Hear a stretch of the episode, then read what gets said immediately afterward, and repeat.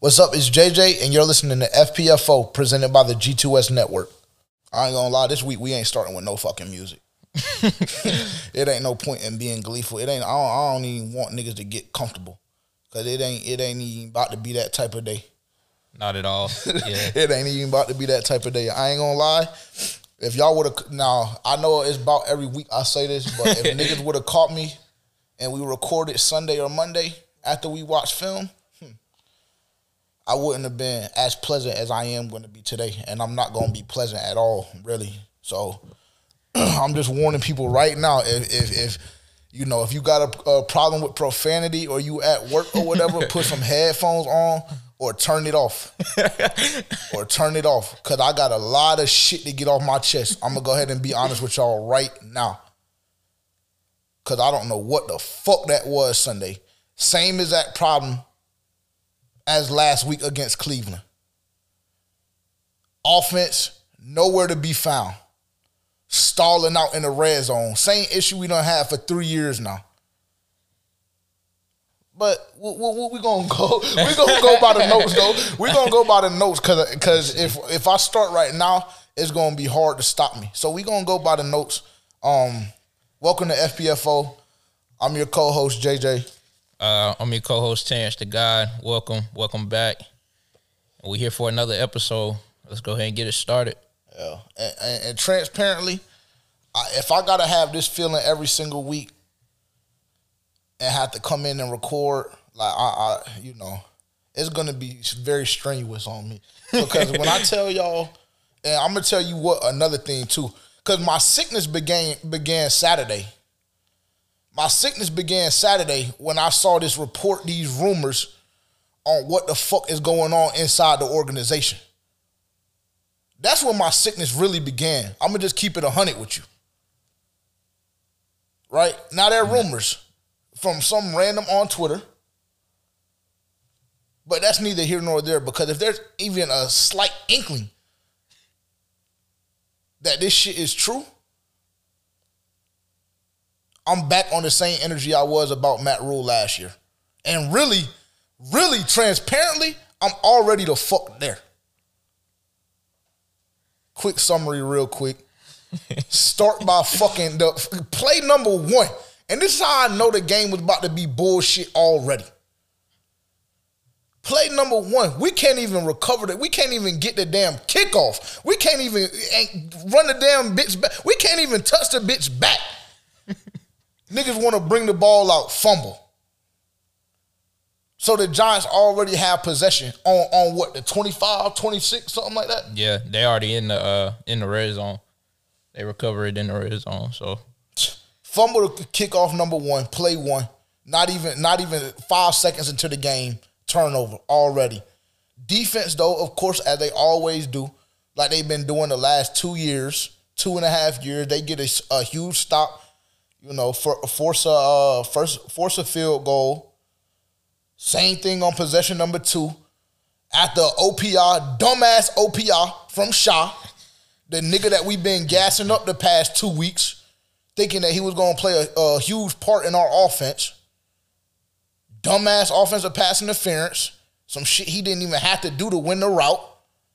So third and 22, we run this little quick flare screen, whatever, some new shit that I don't know why we like running so much because to me, we haven't had much success with it.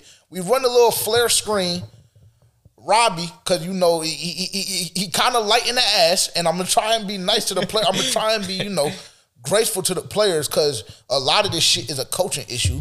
If you want me to be honest with you, but I'm gonna try you know cut him some slack. But Robbie is light in the ass. That nigga bully him, take the ball away, so then they get the ball back again inside the 30. So off rip, we can't even we can't even establish no no rhythm, no confidence, nothing. Cause niggas don't know how to protect the fucking football. Get another stop defensively. Force a field goal. So now it's what, 6 0? yeah, Shh. Come out, third drive. We look halfway decent. Third and nine. Shi Smith, quick slant. Nigga got six, seven, eight yards of, of cushion. can't make the play, turnover or, or, or drop pass right in his chest. One of the better throws that baked through all day, and it was, and those were few and far between too. And we gonna have a conversation about that nigga today as well. Cause I mean, shit, we could have kept our draft picks if you ask me. That's a fact. If, this agree. what it was gonna be, I agree. stall out, kick a field goal, six three. Then offense again, we we we force a stop defensively. Offense again gets the ball, gets into the red zone, fairly decent drive again. Get into the red zone, stall out because guess what? We're behind the sticks. Third down is about third and eight, third and nine every time. That's a story with this team already. I, the, this team already has their identity already. You know what I'm saying? the laughing the laughing stock of the NFL already. Already. Cause nigga can't, niggas can't execute simple shit. Small shit. Win your routes. That's it. Win your routes, complete the pass. It's basic. But what I have to sit there and watch on a week in, week out basis already, niggas creating their own pressure in the pocket. Niggas have time, but because they so jittery, for whatever reason,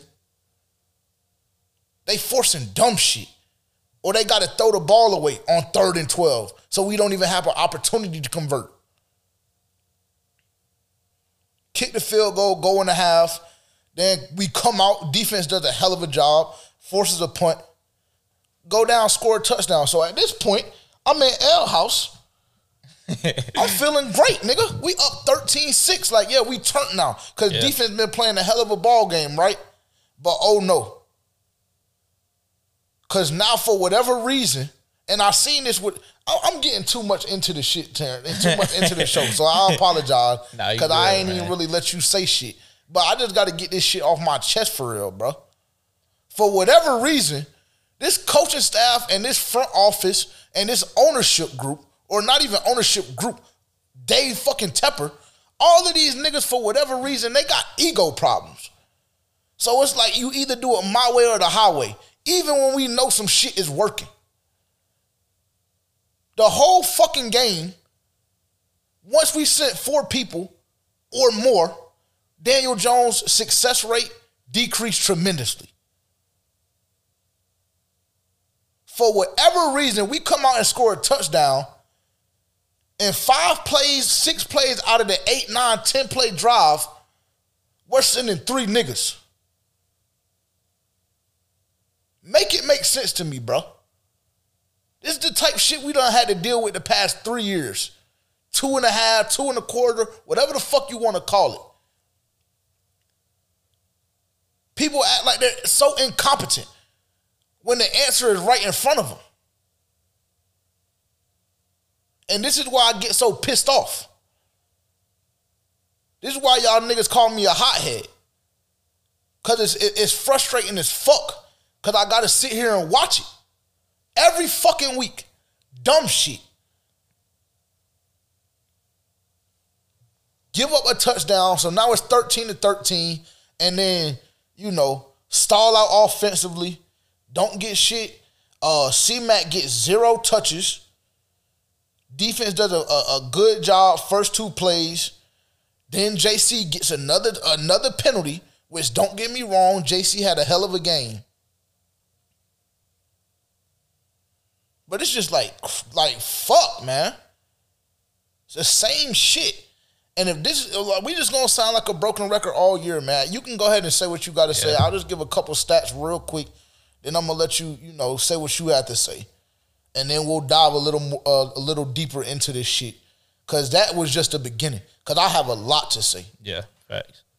14 to 29 for Baker, 145 a touchdown, no picks. So it's good that he's protecting the football. But I mean, I can take probably three quarters of the uh, of the NCAA, put them behind that offensive line with those weapons, and they're gonna produce the same stat line.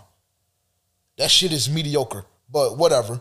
15 touches for for C-Mac, 102. Um, DJ Moore led the team in catches, six catches, 43 yards and a touchdown. Robbie Anderson, three for 32. Um, C-Mac, four catches for 26 yards. Another issue, not getting him the football. Um, but yeah, man, just just just go ahead and you you you say what you got to say, cause niggas ain't gonna really want to hear much from me today, cause cause I'm I'm I'm angry, I'm angry already. Yeah, I feel it. I mean, just to reiterate on what JJ said, like, yeah, we we read some reports um that came out Saturday, and it's just like the ownership, like the front office as a whole, it's just shitty. Like it's it's a shitty organization at this point. Like coaches not doing their jobs. Like people act like they don't have any authority in the front office. Um, is the organization just looks like shit, and it is translating on the field because you can see it with the players because the, the stuff that's happening on the field starts with the coaching. I think that to me there was a lot of good takeaways um, from this game. Uh, offense played like shit. Uh, we know that. Like if you watch the game, you could see that same thing as last week. And if you go watch the pod from last week, I specifically said if we want to win this football game, we cannot come out and start how we started against the Browns. And what do we do? Hmm. Anybody want to remind me what we did? Chuba Hubbard comes out and fumbles first play of the game. First play of the game. Honestly, I don't even know why he's back there. Uh, but it, it's just I, I don't get it. I don't get it. People just not doing their jobs, can't protect the football. So that gives the Giants the ball in the red zone, as JJ said. And then defense comes out and makes it stop. And so that's that's really the only thing that I can kind of like hang my head on this game is that the defense played a good they played a good defensive game. But like you can only do so much when you have a shit offense.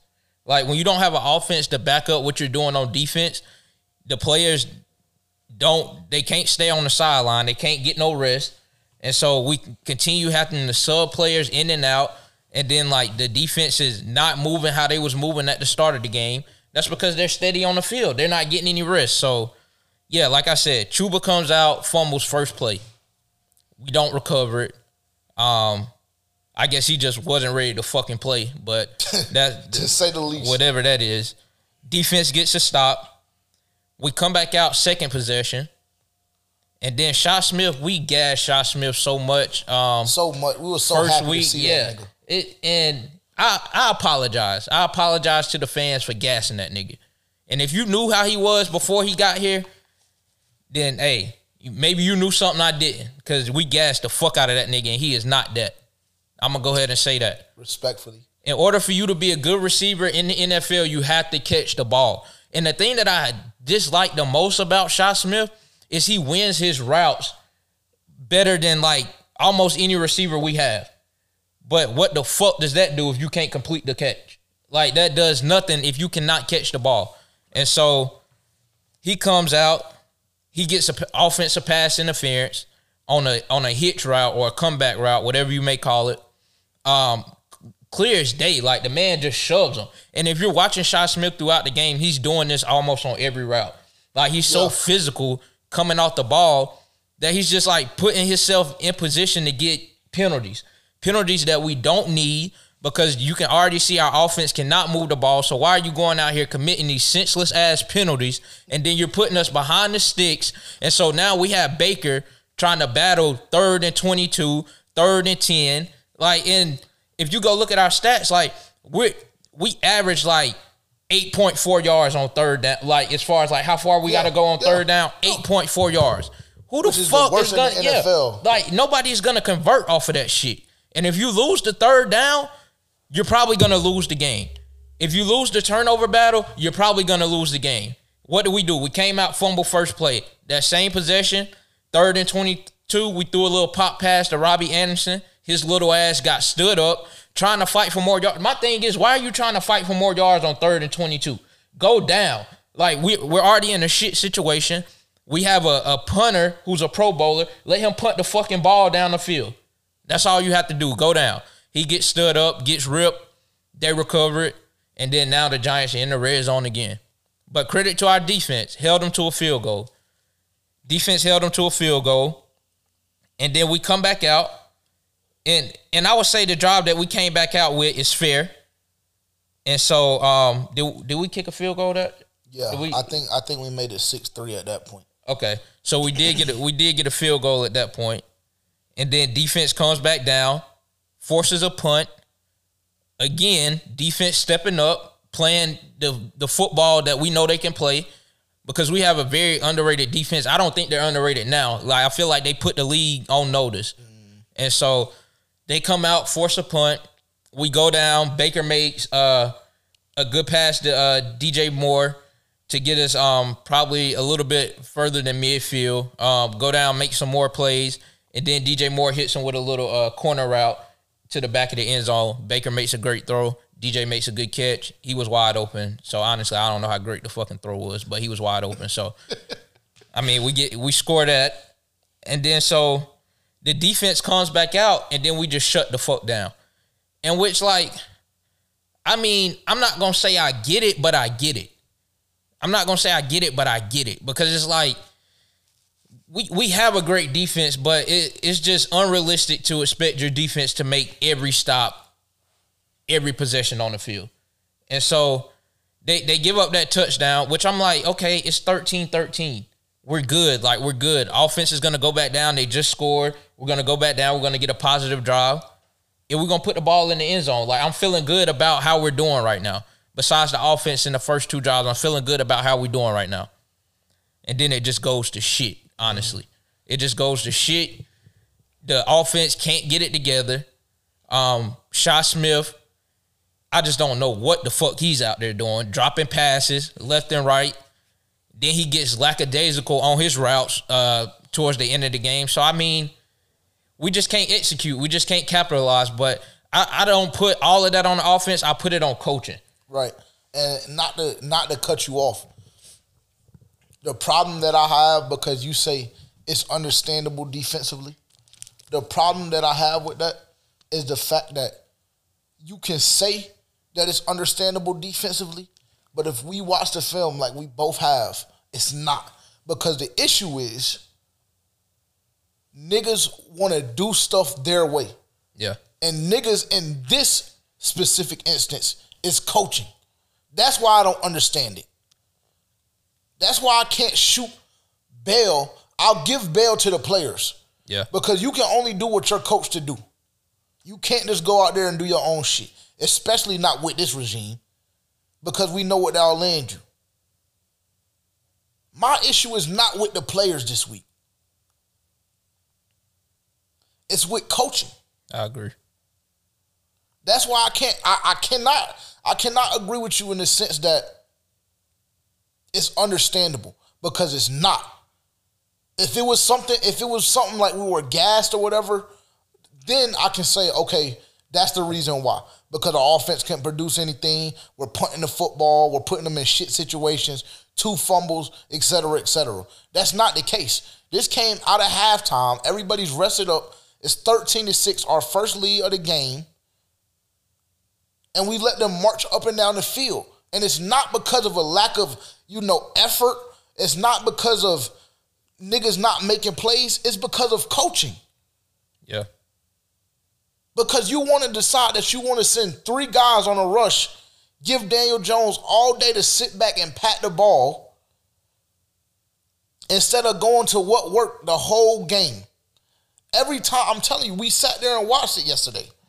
Every single time. And I, I broke it down. Every time. Fourth down, uh, a four man rush. We win every single rep. It's probably two or three reps that Daniel Jones dropped back the pass. We had a four man rush, and he was successful. Maybe two or three times, and that's not an exaggeration, bro. Yeah. That's real shit. Maybe two or three times he was successful with the four man or more rush. And for whatever reason, as successful as your defense was in, in half number one, you decide you want to change shit up in the second half and get torched. Just walk down the field. It's coaching. Yeah. It is coaching. And specifically Phil Snow. So stuck in his fucking ways. Because if this story is true, he feels like he runs this shit. Yeah. And transparently, why wouldn't he? I agree. Why wouldn't he? So, I like I said, just on that point specifically, I just simply cannot agree with you because I don't I don't understand it. I don't get it because I see the reps that we win. Already this season, two weeks in, I know what will cause us to be successful, and I know what will cause us to look like bullshit. Yeah. And that's when you send a fucking three man rush and send nobody. Now I'll give Phil Snow credit. He got a lot more creative with the blitz packages this week. Yeah. You know, he sent. You know, we got a lot more pressure on on the quarterback this week. The issues that we were talking about last week, a lot of them, a lot of them, with the exception of the offense, were addressed. Yeah. One of the main things that I was worried about the most coming into the game Sunday against the Giants was punt team. They 'Cause I just- good. Yeah, exactly. Because I just knew Richie James was going to take one to the crib. Yeah. Based on the way we covered last week, Yeah. they played. They played extremely well. Yeah. Matter of fact, he didn't even get a chance to return a punt, and if he did, it may have been one. Yeah. He didn't even get a chance to get any motion going at all because punt team was so good. Now I know it's not Phil Snow doesn't have a direct reflection on special teams. I'm aware of that. That's not lost upon me. But I just want to kind of point out some of the some of the positives Yeah. because there's not many. And I have a lot to I have a lot to rant about. Yeah. So I just want to get some of the shit like that out of the way. Yeah. Defense, hell of a job. Like you said, I will agree with you that you can only do so much as a defense. Yeah. I will agree with that.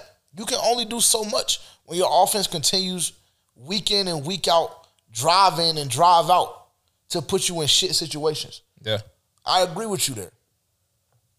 But that first drive out of halftime or second drive, whichever one it was, I I I I, I can't I can't sit by and watch that shit without saying something. Yeah. Because we study this shit too much. I know the in and outs of this shit too much. I watch film too much to not differentiate between is this a player issue and you not having the guys, or is this a fucking coaching issue? And simply put, the game Sunday was a coaching issue. Yeah. The whole thing. I I agree. And just to go back to um, my previous statement, I definitely think it was more so on the coaching than the players in itself. Because if you go and look at the stats, or you don't even really have to go look at the stats, just go watch the game. If you watch the game, Brian Burns had, I think he had two sacks, maybe two or three tackles for loss. And when you're when you're sending four or you're sending five, like we have a very high success rate. We Daniel Jones was very uncomfortable in the pocket when we sent four or five. And we also played the run great. A big turnaround from last week. Uh, I think one of the statistics was we was the number one team in run defense this week. We was graded the highest number one run defense this week. And so that speaks a lot, uh, especially when you take into account what happened last week with Nick Chubb and Kareem Hunt just ran it down our throat. So, I mean, I think defense played a, a very good game up front. And so that's why I really don't understand why is Brian Burns dropping back in coverage 15 times throughout this game. I, can somebody please go show me a play where Brian Burns has played in coverage and went and got a pick, has played in coverage and went and broke up a pass, has played in coverage and scared the quarterback to where he didn't throw the ball in that area. So it's like it, it's no success there. So why is he in coverage? And my thing is, if you put Brian Burns in coverage, who the fuck do you have on the defensive line to go and get the quarterback other than DB? I don't see nobody else on the defensive line that's going to go and get after the quarterback, that's going to get a good push on the offensive line to go and sack the quarterback if Brian Burns is not on the edge causing havoc. So I really didn't understand why he was playing in coverage for 15 snaps out of this game. That made no sense. In the times that he was in coverage, he looked like he didn't even know what the fuck he was doing. So it's like that looked like something that was just implemented this week in practice. So and, and it's like if you're gonna do something like that, at least the player at least has to know what he's doing. Half of the time, it looked like he didn't even know where his assignment was. So it's like, why is he in Brian Burns' foot and hand should be in the ground every play. He should be going to get the quarterback every play. He's our best player on the defensive line, arguably our best player on defense. So why is he not going after the quarterback? Do we see Myles Garrett sitting in coverage? Never. So I mean, I I, I don't get it. That that really threw me off.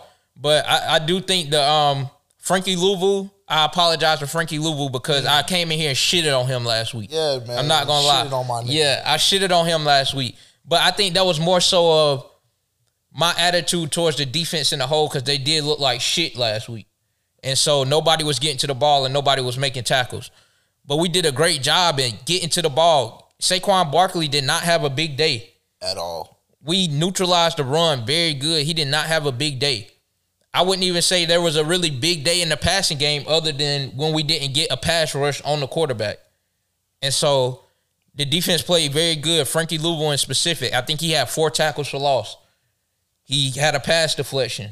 Almost would have been a pick. Should have been a pick. Yeah, if he'd have called that, then he might have would have cribbed that and we would have been up a touchdown going in the half. Yeah, and that was a that, that to me was a big moment in that game because even if you don't get a touchdown, even if we get stopped short, whatever may have you, we're still up. We're still up 3-0. Yeah, kick a field goal or And something. I'm saying 3-0 just because that's how I think about the score.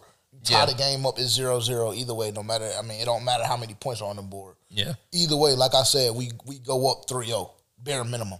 Yeah, that's a fact. And I think the uh, Jaycee Horn played a very good game. Um, it was times where he, I know I've seen a lot of people pointing out he got beat by Sterling Shepard, but that's just because Daniel Jones had so much time to throw the ball, and so it's like Sterling Shepard got behind him, but it wasn't a completion, so that really doesn't fucking matter, honestly. Yeah. So I think that Jaycee Horn played. He played a way better game than he played last week. Um, Donte Jackson played a very good game. Uh, I seen him come up and make a some great tackles, and I just think the defense played an all around good game this week. And it's sorry to say that the offense just couldn't pick them up. Yeah. The offense just couldn't pick them up, and I would say that goes back to coaching because there's no way that you design plays that can't get you down the field. Because I think the offensive line did a fairly good job in blocking this week. Because there was a lot of times where Baker had time to throw the ball. Baker had time to make some plays and throw the ball. And I don't know if people wasn't winning their routes. Of course, we had two drops by Shi Smith, but other times people wasn't winning their routes. It wasn't shit open. The play call was shitty, so we just really couldn't get anything rolling. Um, C Mac did have uh this was his first 100 yard game since 2019, I think. So that he did hit a milestone. I still didn't think he got enough touches. He didn't get they didn't involve him enough in the offense, which I'm really so confused on that. Like, I don't understand what the deal is with Ben McAdoo. I don't understand what he's trying to do. And then it pisses me off even more when the coaches get in this press conference and then act like they can't take accountability for something or act like they don't have any authority over the team, specifically speaking on Matt Rhule. Because he gets in this press conference, they're asking him questions, and he's like, Oh, I, I don't know. I guess we're just gonna have to to put more guys in. I mean, did you not see that in the first half? Shi Smith dropped two passes. He's not winning his routes. Why is Rashard Higgins not playing? I don't understand. We went to training camp. Yeah. We seen the connection that Rashard Higgins and Baker had. Why is Rashard Higgins not in the game? And so that's something that I don't get, and it's something that Matt Rhule never has a fucking answer for. And so that's what really pisses me off about the coaching staff in general, because he's the head coach. The coaches they they follow what you do. They go based off how you go. If they see that you a bunch of bullshit, you get in here, you don't hold players accountable, you don't hold them accountable, then they're gonna, they're going to continue to run over you. They're going to continue to run the show how they want to run the show, and obviously that's not translating to fucking wins. So at this point, there's only one obvious solution: get rid of that bitch, get rid of the whole coaching staff. So I mean, I, I'm not gonna dive too deep into that. So Yeah. I mean, I, I agree. I agree. Y'all know that I've come in here this year. Um, the first two episodes that we done, you know, we did the week one preview before we played Cleveland. Then we did the recap and the preview for this week. Y'all know that I, I've I've up until this week I have forgiven Matt Rhule. Um, I felt like a lot of the fan base was being unfair to him, not giving him a shot to be successful this year. You know, um, because we did know coming into this week that Dave Tepper, or excuse me, coming into this year, that Dave Tepper already made it abundantly clear that Matt Rhule will have another shot. So we should have been at peace with that over the offseason, that this is what we have to deal with. And to give the guy a shot, bringing Ben McAdoo, a couple of other guys in on the coaching staff that has had success in the past in this league. Um, but I agree. I mean, unfortunately, it's time. Unfortunately, it's time. And really, it's not unfortunate because this is what we have to sit through week in and week out. And it's been the same story for the past two years, two years and two games. Every single week. And I totally agree with you that every time, and this is this was my biggest problem last year. Because like I said, bro, we study this shit. So we watching all of these press conferences, all of this shit. There's no reason why you should come into a press conference stating, quote, we have to give guys other opportunities or we have to give other guys opportunities. You have the ability to give these people that you speak of the opportunities that you're talking about. You called a shot, so I don't under. It's just so lost upon me, so befuddling that this nigga acts like he has no control. And this was my biggest thing last year. Always acting like he has no control over nothing. Yeah. So if that's the case, who in the fuck is calling the shots? Who is coming out with the final depth chart? Who's assigning playing time? Like, like what is happening? Is it one of those situations where you you know you give that freedom to your coaches, to your coordinators? Because when you come in and say we had to give God opportunities, and for me, outside of looking in, you're the one that has the potential to allow them these opportunities that you speak of. I just don't get it. I do not get it at all. So unfortunately, like I said, the answer is to fire Matt Rhule, like you stated. You, you have to, and and not to cut you off, but if if you are leaving that up to your coaches, you're fucking 0 and 2 now. So from this point forward, I'm not leaving shit up to them. Right. I'm having to say so on everything. I'm not leaving nothing up to them. Right. Rashard Higgins sat on the sideline with his hat on all day. So that just gives me the impression that he came into the game knowing he wasn't about to play. Yeah, because there was no helmet on his head. Yeah. There was no helmet in his hand. So I'm I'm confused. It wasn't even a helmet in sight. He he came in the game knowing he about to chill all game. So what conversation did y'all have before the game? Why is he not playing? The reporter asked him, "What? So what's the deal with Rashard Higgins? Is it a is it a play calling thing? Like is it him not knowing the offense?" Matt Rhule, oh, no, no, it's none of that. Uh, he knows the offense. So why the fuck is he not playing? No answers. Like, why is he not playing? And then he deflects the question. He always beats around the bush about the question. And then you get Phil Snow coming in the press conference just making these dumbass faces, so nonchalant about everything. I'm like, bro, like the coaches, they just have no, they just have no passion. Like, and it reflects on the field. It reflects on the field because how they play on the field starts with the coaching staff. It starts with the coaching staff. And if they can't get things together in their little circle, then you're not going to have a, a good football team. You can't run a good football team if the coaches are not on the same page. And if Matt Rhule doesn't know why certain stuff is happening, if he doesn't know why Rashard Higgins is not getting in the game, if he doesn't know why we only sending three fucking people on the pass rush, like, then what the fuck is going on within the coaches? You don't have your foot in anything. They're re- they're literally just running around you doing what they want to do. So I, I don't know. Yeah, it's it's no it's, there's no leadership, and that's been the problem.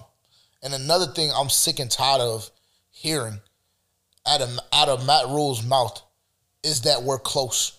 I I I'm so fucking sick and tired of hearing that. I've been hearing that since week 12, week 11 last year.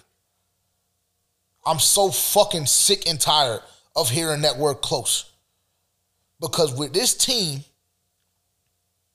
with the weapons that you have offensively and defensively, at some point, close is not good enough. And that's the point that I'm at now. I don't want to fucking hear anymore that we're close. Because we've been close for fucking 30 weeks, according to you. I don't want to hear that we're close. At some point, you have to fucking win these games that you have a chance to win. We're not getting, it's not like we're coming out and getting the dog shit beat out of us. That's not the case. It comes down to a couple plays here and there.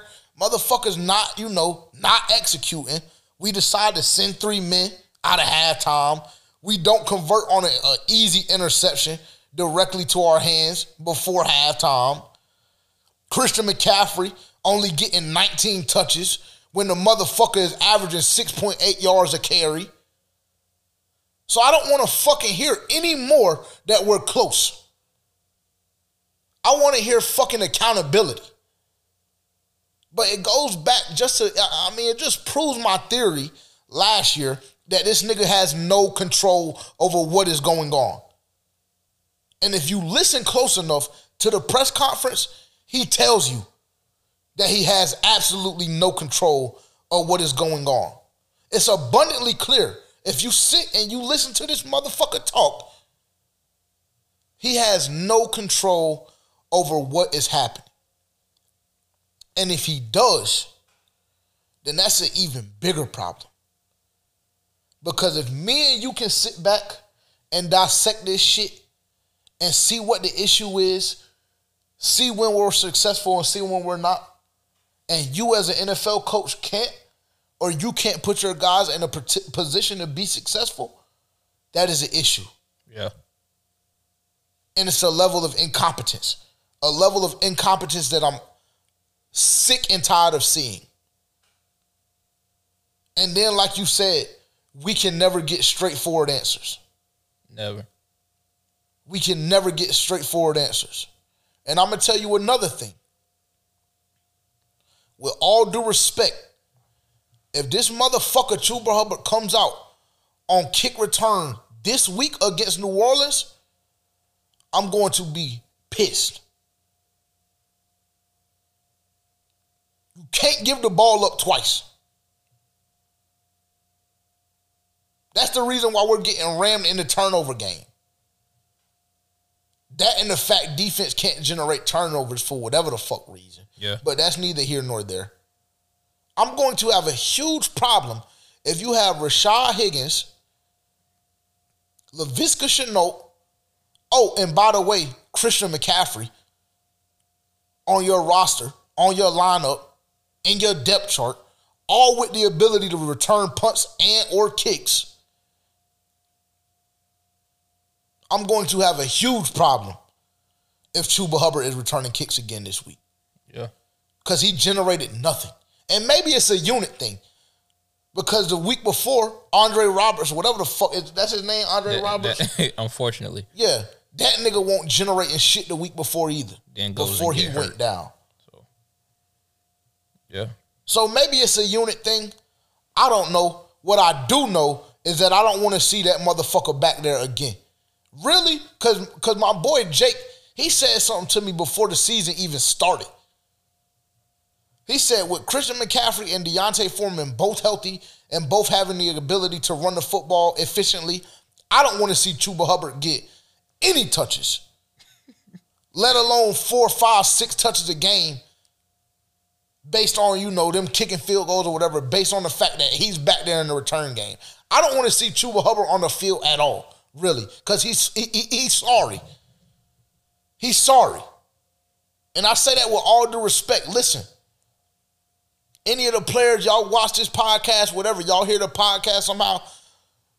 Our frustration is due to the fact that we haven't been successful for the past two or three years, and all of this shit is being said respectfully, but it's saying it's being said from a business standpoint, not from a personal standpoint.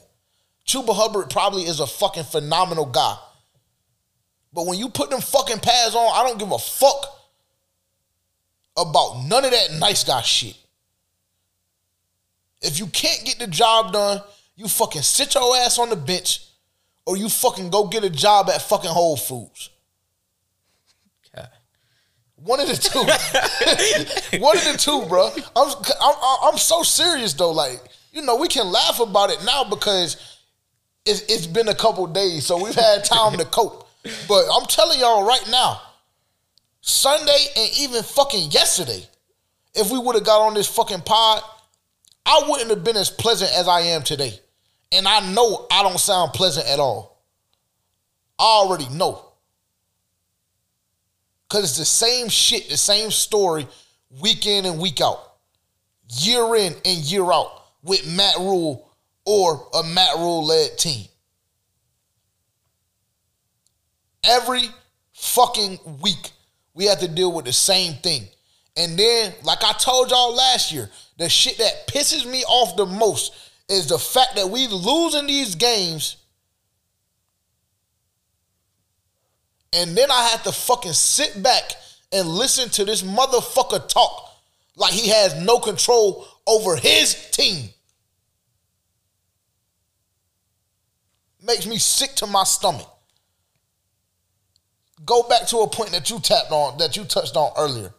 We said last week, me personally, I said 22 to 25. You said 30. And with all due respect to the, the, the offense as a whole, you probably are closer with your number than I am with mine. You give them 30, we win the game. You give them 30, we win the football game.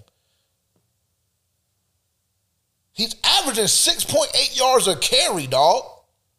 That's what he did this week. 6.8 yards a carry. And he got what, 15 on the ground? 15.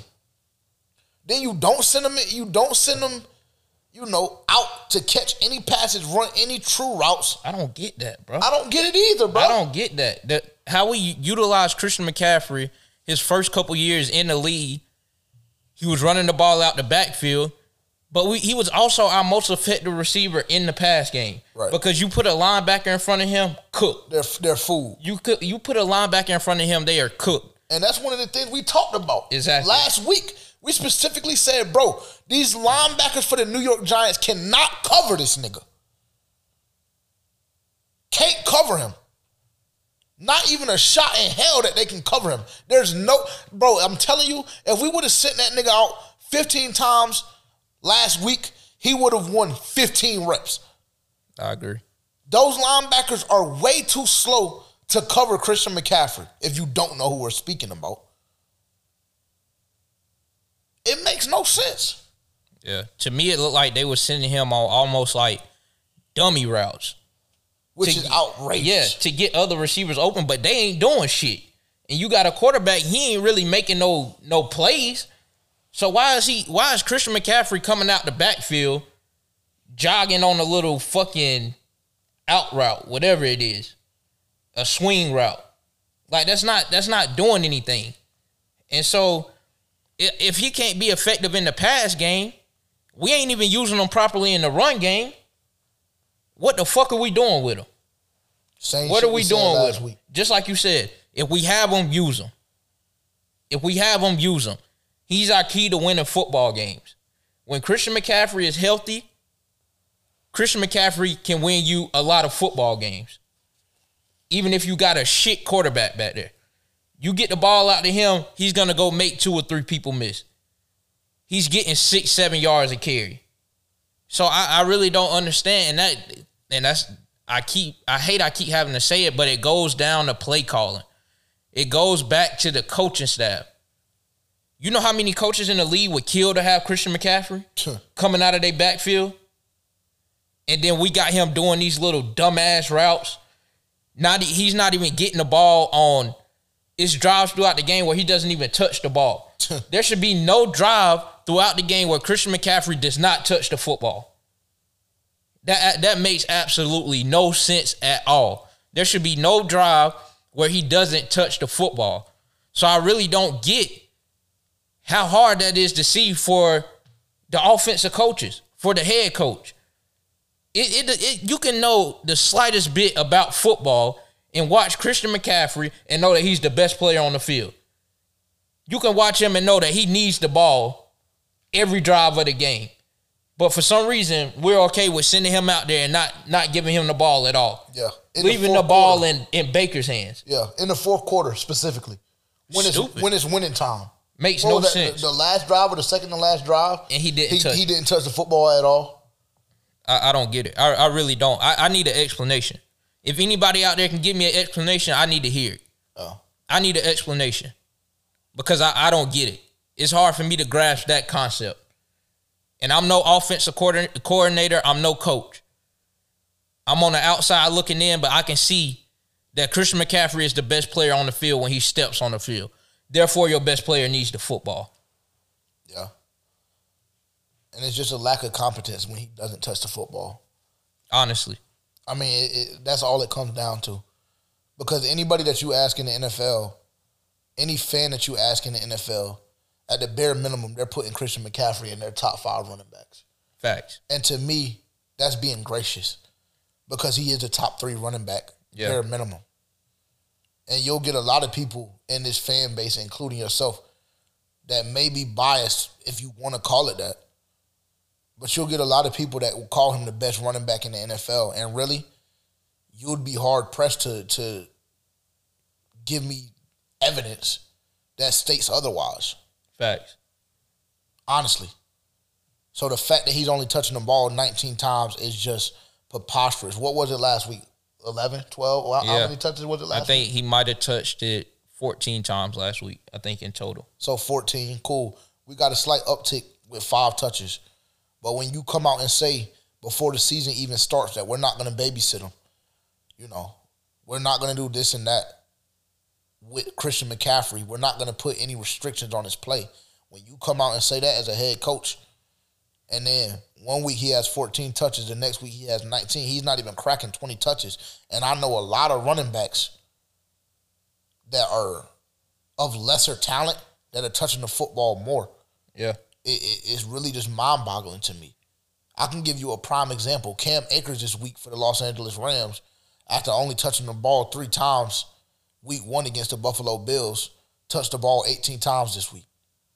Is he a better running back than Christian McCaffrey? Not even close, with all due respect. Okay.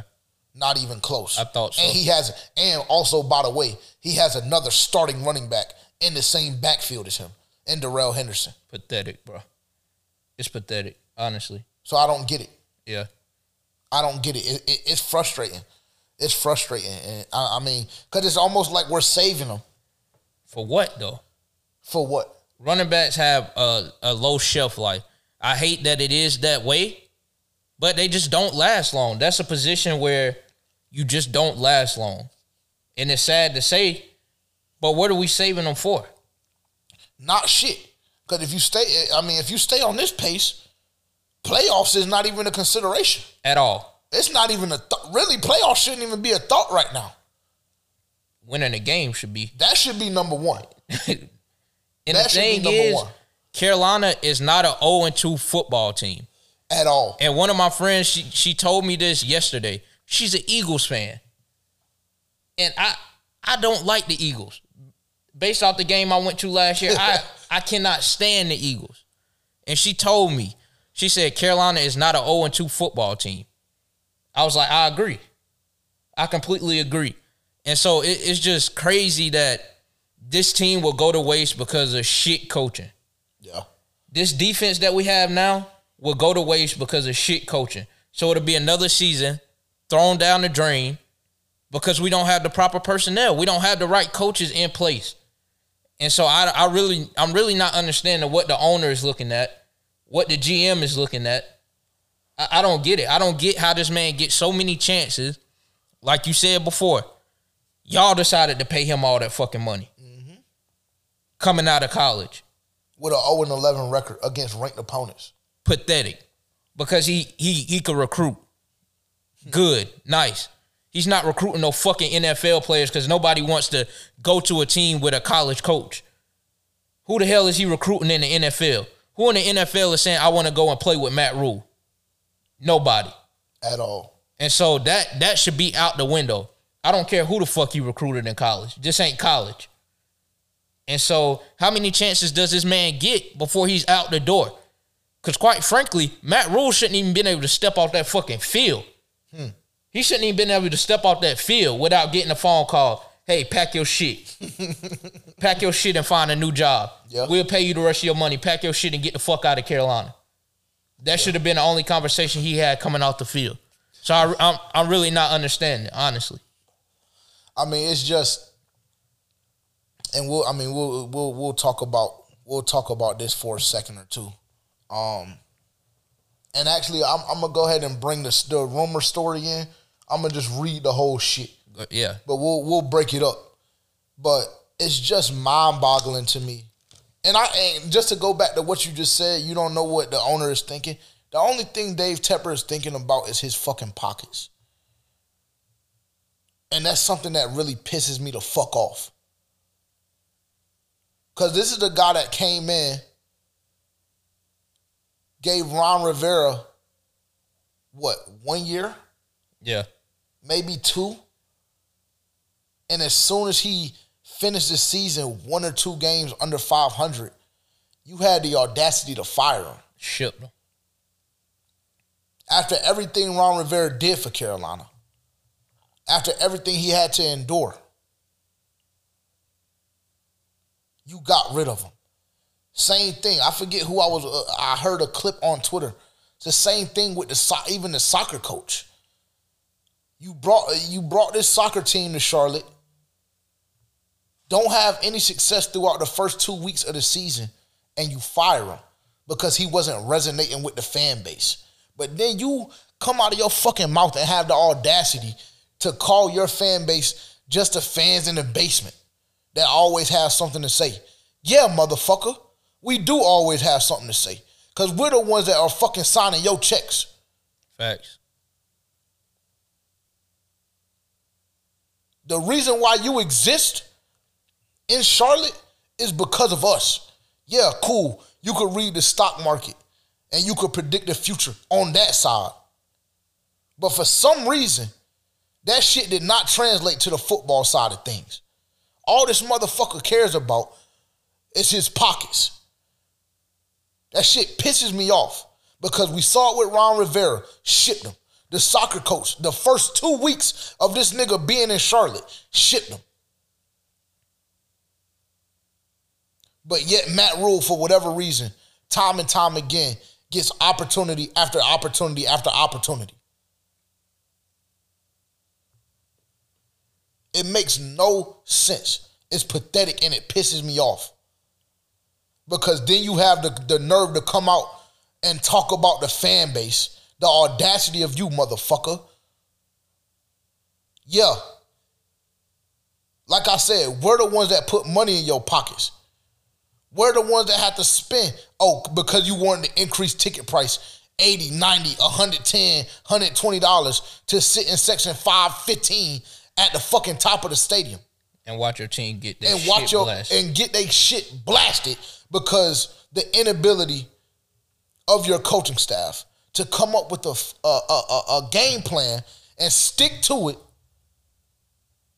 and to come up with some shit that works we have to sit back and watch this shit and yet time and time again only thing we're supposed to do is, spend our money and just shut the fuck up I can go ahead and tell you I'm not the one. And right now, cool, my voice is, you know, it's not the largest. Not many people, you know, know who the fuck we are. But I think we speak for the entire fan base in echoing the sentiment that Matt Rhule has to go. And it's not just Matt Rhule, it's Matt Rhule, it's fucking Ben McAdoo, and it's Phil Snow as well.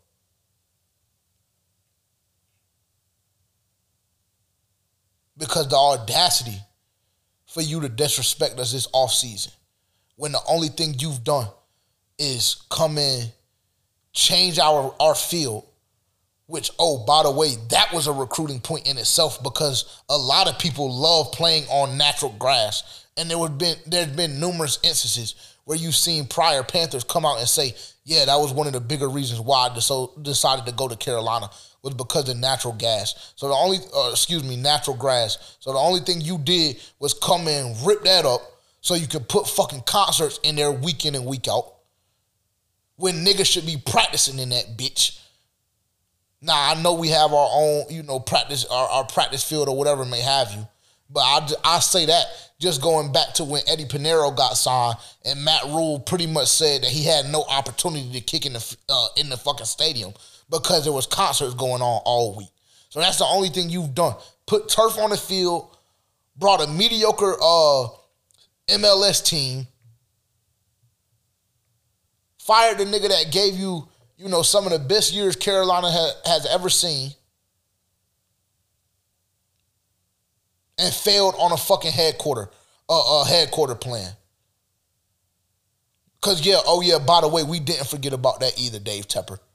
Since you want to have the audacity to come out your mouth and be disrespectful, we didn't we didn't forget about how you nutted that away. Promise all of this shit down in South Carolina. You know, one of the best practice facilities, one of the best headquarter facilities. We didn't forget about that shit. Pathetic, bro. How you dick that shit away. Since we, since we want to talk and come out of our mouths and be preposterous and be disrespectful. So if that's the game that we're playing, let's talk about you, motherfucker.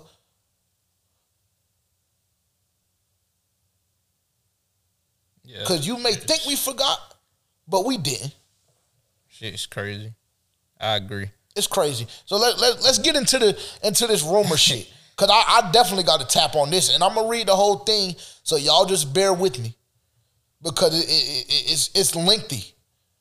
But when you li- when you hear this shit, if you haven't heard it or seen it or read it already, when you hear this shit, I'm sure your stomach will turn just as mine did. So let me read this to y'all. And I, y'all already see I got my glasses on. So I'm gonna try my best to see it. Again, I I'm gonna read this, but I want y'all to understand that this is completely unconfirmed. Came from some random nigga on Twitter, you know, that holds no weight. We have no idea who this guy is. So I'm just gonna specify that before I even get this get this started. But the shit that he's saying, it would explain so much. And Yeah. you read it too. I mean, Yeah, it makes complete sense to me. yeah. So I'm gonna read this. You take it with a grain of salt. But the only thing I want to do is provide information, whether it be a rumor or a, a confirmed fact. Because I think that even if the whole thing isn't completely true, I personally personally believe that there is some truth to it, Yeah. even if it's 15, 20%. I So agree. don't claim that we're spreading misinformation or none of that shit. Because I'm telling y'all right now, you take what I'm about to read to y'all with a grain of salt. But for me personally, as a fan, as somebody that has free will, like I stated just a second ago, I believe there's some truth to it. I agree. So here we go. Quote. Now again, this comes from Cody Lack at Cody Lack on Twitter. Again, we don't I don't know who the fuck this guy is. Not confirmed by the Panthers, you know, has no affiliation based on my knowledge, so no idea who this dude is. But this is something that was circulating around Saturday, uh Saturday evening, around six or seven o'clock. So just listen and you decide to believe it if you want to or not. For those of you who missed info on today's uh, today's Friday free for all, a friend of mine slash friend of the C3 Panthers podcast ran into a former NFL veteran of many years, not currently a Panther. Um, says this guy has very close ties to the organization and to a certain coach in particular. Over the course of a two hour conversation, these were some of the details. And he just goes to pinpoint some of the things. So just bear with me. It might sound like, you know, I'm reading choppy or whatever, but this is the way it was written. So, quote, many coaches and players on the Carolina Panthers have a real problem with, with Phil Snow and his college style defense. Something I agree with. Chief amongst them is none other than Steve Wilks, who feels that our defense is made for the college game and incapable of being successful in the long term in the NFL. Steve Wilks and Phil Snow got into a heated shouting argument one practice about safeties not being able to roll up and play linebacker effectively on run plays. Snow likes to keep three safeties on the field to help play the run, and Steve Wilks feels Jeremy Chinn is the only one capable of doing so, and players like Sean Chandler and Sam Franklin are nothing more than special team slash practice squad players. Something that I again agree with Same. because them niggas ain't on shit. Respectfully, of course, again, it's not a personal attack. It's just an attack on your ability to play the game of football at the highest level in the world. So first and foremost, the audacity. Matter of fact, I'm gonna just keep reading. I'm gonna just keep reading. So already we have a problem within the organ, uh, within the coaching staff, because a nigga that's been here way longer than you, that's had way more success than you in the NFL, let alone within this organization, is telling you that shit is not gonna fucking work. Next slide.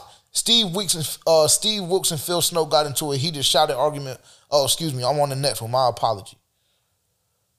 Paul Pasqualoni, no idea who that is, but D lineman, is firmly in the corner of Steve Steve Wilks, and both of these men believe that we are too light at linebacker um, to be able to adequately stop the run consistently. This is largely due to the Phil Snow and his insistence on lighter linebackers who can run fast. This is why sometimes Snow feels his safeties and linebackers can be interchangeable in his defense. The feeling in the locker room is that the Panthers are too light on the edges of their D line, which brings us to Carlos Dunlap.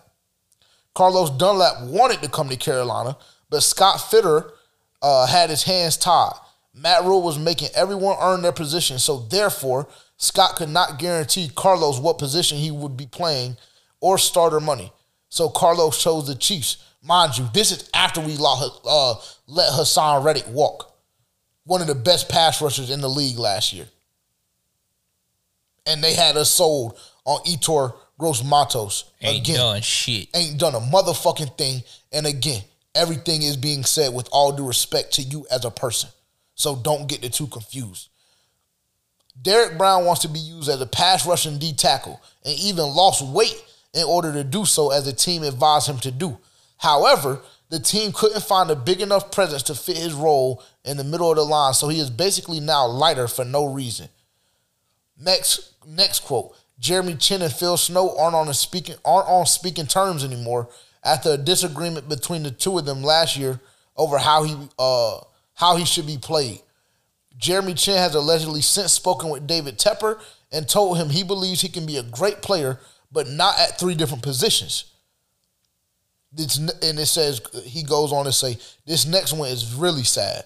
Brian Burns doesn't care if he is an edge rusher in a 4-3 or an outside linebacker in a 3-4, but doesn't feel his future in Carolina, or excuse me, doesn't feel as though his future is in Carolina under these set of coaches. He has apparently told this to players, uh, former Panther veterans like Steve Smith and Julius Peppers. Speaking of veterans, Luke Kuechly only comes back around because he loves the Panthers and has a lot of respect for Steve Wilks and Al Holcomb, but he would never coach for this regime. It's part of the reason why he resigned his front office job. And last but certainly certainly not least, and this is the and this is the one that made my stomach turn because already as I'm reading this shit, I can feel my my my blood pressure just increasing, increasing, increasing. And then this is the shit that that that, that gave me fucking a stomach ache for an hour and a half. And last but certainly not least, Matt Rhule always speaks to David Tepper with, with Phil Snow at his side. And at least on one occasion, Dave Tepper had to dismiss Snow in order to talk to Matt in private. Long story short, Matt Rhule is a puppet, Phil Snow is the puppet master. Now there's a lot of, a lot to dissect in everything that I just read. Again, take what I just read with a grain of salt. I don't know this to be true, untrue, whatever may have you. It's up to you to believe what you want to believe. Right? I'm just here for content purposes. That's what we're here for. Yeah. To deliver content to the best of our ability, to deliver a good show to the best of our ability week in and week out. Yeah. Right? Yeah. So this was something that was trending on Panthers Twitter. So I wouldn't be doing my job. We wouldn't be doing our due diligence if we didn't bring this up to the fan base, right? Yeah. So it's so much to dissect in this whole thing. First and foremost, nigga, Phil Snow, you have no right to open your mouth and disrespect somebody like Steve Wilks. If you don't know who Steve Wilks is and you don't know what he's done for this organization, go do your research because I don't have the time to even begin to tell you the influence that he's had on our culture or on our previous culture because this new shit, I don't know what the fuck it is. But Phil Snow, why do you think that you have the ability to to be disrespectful and start an argument with a nigga that's more proven than you in this league? What makes you feel as though you have you know you have that leverage? He's right. That shit is dumb, nigga. It does not work. You don't have the guys to do it. Like he said, again, hearsay. This is what this fucking whole statement is. This whole thing that I just read. But like this dude said, allegedly Steve Wilks told Phil Snow, the only nigga that has the ability to do that is Jeremy Chinn. Oh, and by the way, Jeremy Chinn had a conversation with Dave Tepper and told that motherfucker, listen, I don't want to keep playing three positions, bro. I need to be in one set position because when I am there, I have the opportunity and the potential to be great, which I displayed to you year number one when I got robbed of Defensive Rookie of the Year. Facts. So he's telling you. So Phil Snow, no, this three safety look, whatever you trying to do, nigga, we don't want to see it because nobody can do it but Jeremy Chinn. The whole Luke Kuechly situation. Absolute genius. We saw it year in and year out. To me, one of the best linebackers, one of the best middle linebackers to ever grace the game of football, ever, Right. and was number the number one linebacker, arguably for his the duration of his eight, nine, ten year career. Defensive defensive player of the year, his second year in the league. so, I mean that that just displays his credentials right there. Yeah, that's all that needs to be said right there. So that shit makes me sick too. Because he wants to be a part of what's going on. But he just can't e- I mean, it's just sounding like the, the organization is just so incompetent that he can't even bring himself to fucking be around the shit. Yeah. Because yeah, I do remember this offseason, Luke Kuechly did have a front office job, or they were saying that he, He was did.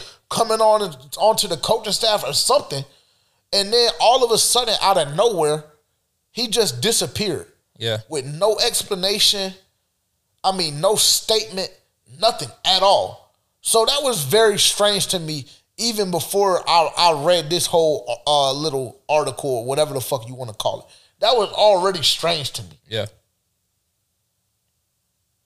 again, the audacity of this regime to not show respect to the niggas have that have been here before and have done this shit at the highest level and had success with it. and had success with it. One of the best NFL seasons by a team as a whole ever. 15 and 1. Steve Wilks and Luke Kuechly were both a part of that team. Yeah. So we're just going to continue to dismiss the niggas that have done it before us when the past three or four years since we've been here, we've had no success. Four years being Dave Tepper, three years being Phil Snow and, and Matt Rhule. Yeah. We're just going to continue to dismiss that. Okay, cool, I guess. Yeah, and just and like JJ said, this came from someone we we don't know who he is. So, like you said, take it with a grain of salt. We're not saying that this is facts, that this is a reliable source. This is just something that we stumbled across um, last week, and if you if you watch the Panthers, then you can kind of like nitpick what's in those statements, and you can see truth to that. Because specifically, a situation with the linebackers. So Carolina is known at, to have a fast defense, in which we do have. Yep. But also, that has caused us a bunch of problems. Other than last this past week, that we have not been able to stop the run. Because we can get to the ball, we can't break down and make tackles. So all our speed is allowing us to do is get to the ball carrier, but we can't tackle. And that that just goes to show that part of that statement is true. that you Right. don't have linebackers who can come in or safeties who can come in and break down and make a tackle. And if you paid attention to the offseason in the previous years, we've had so many linebackers come in and go. We we haven't had a set number of linebackers in I don't know how long since TD and Luke left. I would say, Shaq Thompson has been And- hurt. yeah. And then the other guys that you bring in, i.e. Jermaine Carter, who I felt like w- was a great linebacker and Yeah. had a lot of potential. I felt I was very, very high on Jermaine Carter throughout the duration of his his, his uh, stint with the Carolina Panthers. Very high on him and we let him walk. and we let him walk. And it, it's funny because you know on Twitter during Sundays we're watching, we're watching, and then I go on Twitter and I see guys like Tre Boston and Jermaine Carter with these, you know, it's an underlying sense of sarcasm when they tweet because it's like we know some shit that y'all don't know, and we're not privy enough to say. But if only y'all knew what we knew, y'all will understand why this shit is going this way. Yeah. That's that's the underlying sense that I get from them every single week when the Panthers lose or when they show an inability to do something successfully or over a uh, you know consistent amount of time. That's the that's the sense that I get every time they tweet. Yeah. So it's a problem. Like you said, you can take this statement however you want to take it. But there must be some truth to it. Because the shit that he's saying lines up too much. Yeah. Like we said, Frankie Luvu had a hell of a game this week. Frankie Luvu had a tremendous game this week. 10 tackles, four of those for losses. You know, he he did drop the interception, whatever may have you. But I'm not necessarily gonna fault a guy like that. My only thing with that is we can't miss opportunities like that on a consistent basis Yeah. if you want to be one of the top teams in the NFL. It, just cannot happen. Right? But if you look at it, some of this shit has to it has to be remotely true. Yeah. Maybe not all of it, maybe not even 60% of it. But some of it has to be true. And if under that 60% or inside of that 60% truth, if that statement regarding Phil Snow and Matt Rhule is true, it just goes to prove everything that I've been telling y'all about, about Matt Rhule for the past two, two and a half years. Yeah. Motherfucker, you can't even go into the owner's office and have a conversation without a nigga being right beside you. With all due respect, that's whole shit. Yeah. With all due respect, that's pussy shit. Again, if it is true. But really, nothing shows me that it wouldn't be true. Because if you just had a small amount of knowledge about football and the weapons that you have and the guys that you have defensively, there's no way that coming out of halftime after you stop them, force a punt, go score a touchdown, after you do all of that, there's just simply no way that you continue to allow your defensive coordinator four or five plays out of the eight or nine in the drive. There's no way you allow him to continue to send three men. in a rushing scheme in a pass rushing scheme that has been working all game when you send four or more. Yeah. So that lets me know that, huh, maybe I am right that Matt Rhule has no control over what the fuck is going on. And then I see some shit like this. Like I said, this shit made my stomach hurt so bad. And I wish that I was joking. Like y'all might think that I'm capping, but I'm dead ass serious. Like if Tavian was here right now, we were watching the ECU game together. You came a little bit later. Mm-hmm. You know, we saw the story at different times. Yeah. I sitting there as soon as I saw it, or you sitting there, whatever the I don't even know who's sitting it to who, but we saw it at different times. But if Tavian was here, our boy that we chill with, again another member of the lifestyle, if he was here, I would bring that nigga on the mic right now to confirm to y'all I was sick to my stomach, bro. I was sick to my stomach, legitimately. Because you can't even go have a conversation without this nigga being right by your side. And the simple fact of the matter is, if this is true, the ending statement is right. Matt Rhule is the puppet, and Phil Snow is the puppet master. And if that's the case, I don't know why Dave Tepper would continue to allow this to continue to happen. Yeah, especially if something like that happened. I just feel like as a businessman, you you're you're this guy's boss, but you can't even have a conversation with him without him bringing his his sidekick along. Like what what kind of sense does that make? Bitch shit. That that doesn't even logically make sense. Like to be a grown man and for you to go talk to your boss you have to have your sidekick with you. And what workplace does that even logically make sense at all? But that just goes back to show you that they're running a very shitty organization right now. Yeah.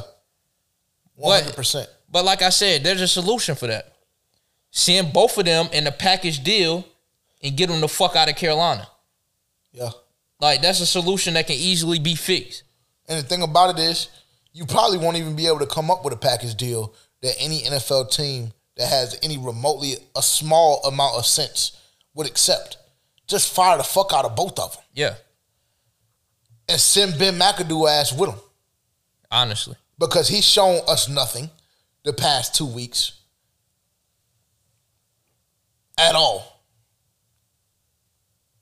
And my problem we can let's dive into this shit a little bit more. Again, we're going a little bit longer than we did last week, but we have to.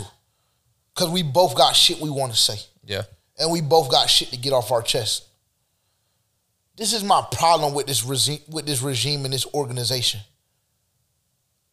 From the very jump, since Dave Tepper came in the door, it was always a dick swinging contest with him. It was always an ego fest right? Always. Uh, Ron Rivera, like I said, gave everything to this team. Damn near gave his life, legitimately. Yeah. Damn near gave his life to this organization and what he felt as though the, Pan- the Carolina Panthers stood for. You get him gone. Cool. You bring your guy in. He shows no improvement, shows absolutely nothing wins five games two consecutive years. And because you're so stubborn, because you don't want to eat the contract, because you don't want to swallow your pride, you roll this nigga out for another year. Mind you, and I again I know Urban Meyer, he had some off-field shit too. I know he was doing some other bullshit, you know, off the field with the kicking of his kicker and then, you know, filling up on a young harlot in the bar after a loss. I know, right? But Urban Meyer lasted how many how many weeks with the Jacksonville Jaguars? Shit, not long. before he was out of there. I really I really don't even know, but it wasn't long at all before he was shipped. Oh, and by the way, Urban Meyer was a way far uh, a far more superior head coach on the college level than Matt Rhule could even dream about being. I agree by the 100%. way. Everything in this regime is an ego thing. Everything. Same thing again. Another example. Last year, First, Matt Rhule, the first thing you do is come in and you lie to us. As soon as, as soon as you become a head coach, first thing you do, you come in, you lie to us. Oh yeah, Cam Newton is our guy. We're rocking with Cam Newton. Two, three weeks later, after his hands are tied now, now you tell him he can look for a, a, a trade partner or whatever the fuck. But not too long after you make that statement, Cam Newton is no longer a Carolina Panther. Okay, cool. Fast forward to last year. Sam, we bring Sam Darnold in. He plays like bullshit. Now you have to now you have to find another answer after he gets injured.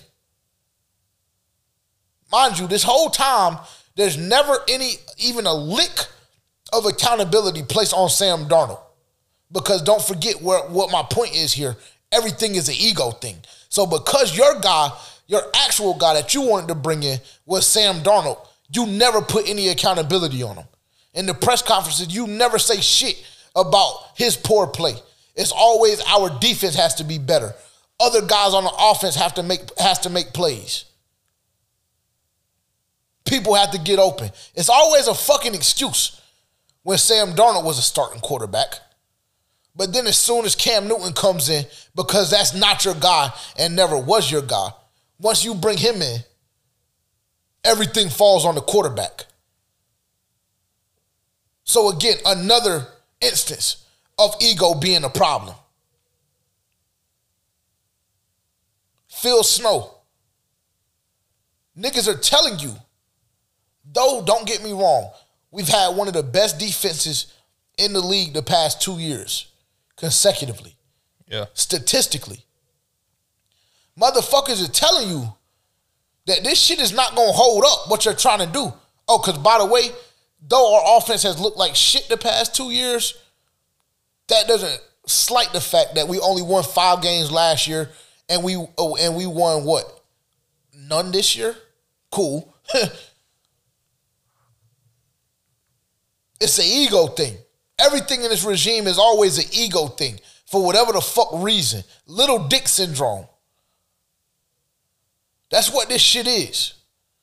It's either you either have big dick energy or you have little dick syndrome. There's no in between. Everything, everything in this regime, every time I see a fucking story come out, whether it be true or false, again, you take what we read with a grain of salt. Everything I see come out is always some little dick syndrome. Every time I see Matt Rhule go to the podium, it's little dick syndrome. Like motherfucker, you don't got control over shit. You gotta have a nigga hold your hand and coddle you when you go speak to your boss. When you have to, you know, show a, a, a slight sense of accountability, you have to have a nigga hold your hand.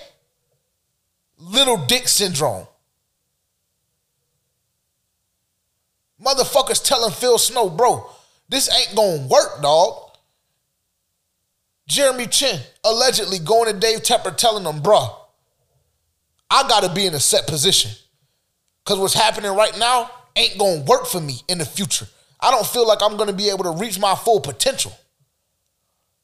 I agree. Brian Burns allegedly telling Steve Smith and Julius Peppers, two of the greatest Panthers to ever walk the face of the earth. Yo, you know, I, I, I feel like I'm a dog. And I don't give a fuck if they put me in a 4-3 or a 3-4. I'm gonna go get it either way.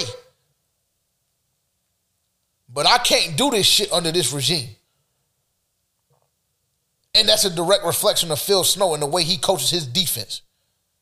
And the way this coaching staff as a whole coaches the team as a whole.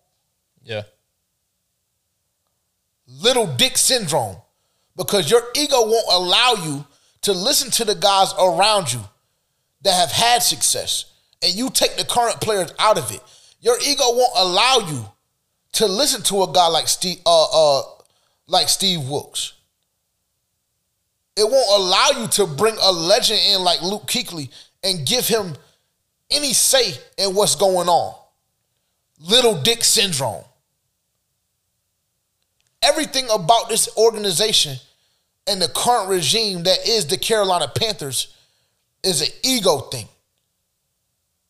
It's a pissing contest because it's either your way or the highway.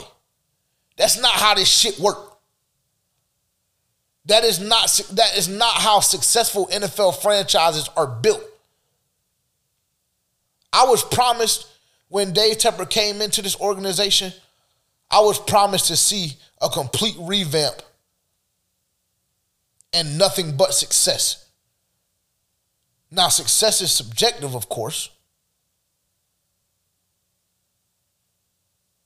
But in that same breath, I feel as though we've seen nothing but failures and missed opportunities. Bullshit. And bullshit. I was promised when Matt Rhule came in here that the only thing I was going to see was wins. I was told that it would, it might take a year or a year and a half, but after that, we will be one of the one of the best football teams in the league. That's what I was told as a fan of the Carolina Panthers. I wasn't mentally prepared for everything that ensued after these statements being made to be an ego thing. To niggas not not allowing others input input, excuse me, to be successful. This is the shit that I was told as a fan. So my expectations by no stretch of the imagination are being reached. But let, let Dave, Tep, uh, Dave Tepper tell the story. My expectations doesn't matter. Because the only thing I'm doing, allegedly, is sitting in my mom's basement and tweeting on the phone. That's how, how Dave Tepper sees us. That's the, the lack of respect that the fan base we get. It's a fucking ego thing. Because you don't want to admit that you're wrong. That's a problem. You got anything to say? Um, I, I pretty much agree with everything JJ said. Like, just this string of tweets or whatever they were. I mean, like I said earlier, take it with a grain of salt. But if you watch the team, then there's a lot of truth to the stuff that was said that I can see personally. Right. There's a lot of truth. in in this reflecting in the play. Um, with Jeremy Chinn being bounced around in different positions, like you can see that on the field. And I just feel like maybe I'm reaching. But it was like a few times in the past week or two, it looked like he didn't know his assignment. And I don't think that's necessarily on Jeremy Chinn, but it's because he doesn't have a designated assignment. It's something different every week. Game in and game out is something different. And so it's like you how, how can you expect somebody to continue to put up with that and thrive at their best in that position? If he's bounced around every other game. So it's like it's just not gonna work. And if you watch NFL football and if you go watch college football, that is college bullshit. No disrespect to college football, but that just doesn't translate to the NFL. Right, because there's levels to this shit. Yeah, these are grown men. The talent is different. So it's like that doesn't translate. So something has to be switched up. And just the way they're doing it is just it's not gonna translate to any wins. The reason why we're sitting at fucking 0 and 2 now. Against Jacoby Brissett and Daniel Jones with all due respect. Sitting at 0 and 2 against those two quarterbacks. And so, like you said, it it's an ego thing. People don't want to swallow their pride. They they don't want to admit when they're wrong. They can't take constructive criticism because I just feel like they think they're they're too high and mighty, have too much power to take constructive criticism, to hear from people who've came before you, who've had more success than you. Luke Kuechly was on the team that went 15 and 1, went to the Super Bowl. Luke Kuechly was on the team that had the best defense in the league that year. Hmm. So why is Luke Kuechly, for a player like Luke Kuechly, as we know he is, and just by the way he interacts with the media, you would think that Luke Kuechly would want to be around his previous organization. This is the only team that he's played for throughout his career. So I know that when Luke was presented that opportunity, that is something that he wanted to do. I know when he retired, he wanted to be a part of this organization still. Right. And so to see that he's not taking any part in that, I know that that has something to completely do with the fucked up organization and ownership that we are currently under. And so when stuff like that happens, it's just a reflection on the organization and it just it just reflects on the field. That's really all I got to say about it, honestly. Yeah, and I mean, you're absolutely right, bro. Because if this, if these are the type things that are going on behind closed doors, the things that we're we as a as a fan aren't able to see. If this is the shit that's going on behind closed doors, I mean, it makes complete sense. Yeah. How can you go into a football game and be focused on your job, what you have to do on the field, when you have all of these egos to deal with off uh, off the field? When you have one motherfucker telling you one thing, another motherfucker telling you another thing, and you got to choose sides. Everybody should be under one accord. Yeah. Everybody should have the same goal in mind. That's what we see with the most successful teams in the NFL. That's what we're seeing currently with the Buffalo Bills and the way Sean McDermott is running his organization. Or running his team, I should say. That's what we see currently with the Philadelphia Eagles playing at a top tier level. You have motherfuckers that are bought in Yeah. to what is going on because the goal is clear cut. Go 1 and 0 every single week. So at the end of the day, we can host the Lombardi trophy. That's the goal. That's what we saw for damn near over two decades in New England with Tom Brady and Bill Belichick. Because, yes, if you don't do it my way, then it's the highway. But at the same time, if you buy in, I promise you, you're going to reap nothing but the benefits of success. Yeah.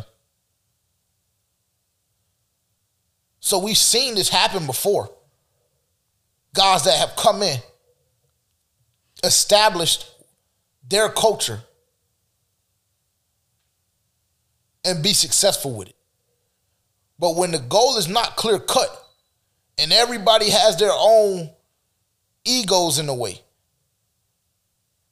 everybody has their own ulterior motive.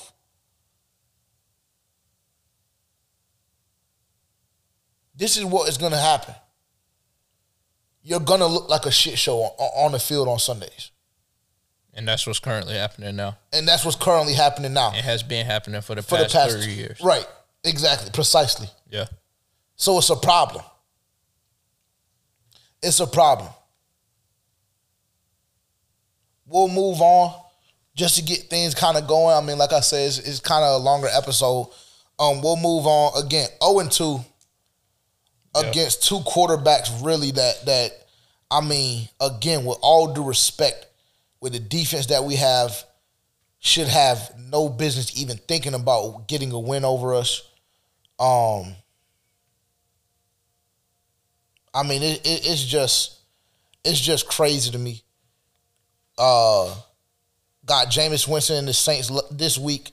Now they didn't look the best this past week against the Tampa Bay Buccaneers, but listen, this is the game one of our NFC South uh, schedule. Like I said, we're 0 2 already. The Buccaneers already have a two game lead over us. The Saints already have a one game lead over us.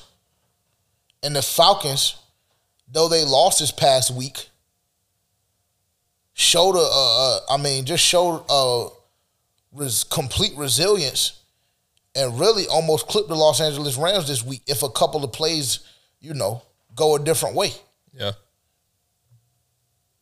So over the next, you know, over the span of the next four games that we have, we've already shown an inability to beat Jacoby Brissett and Daniel Jones. And then you have to play the New Orleans Saints, who, as an organization, you know, the past 10, 15, 20 years have seen success at the highest level. Grimy, grimy ass motherfuckers. Yeah. Nasty. Punch you in your mouth.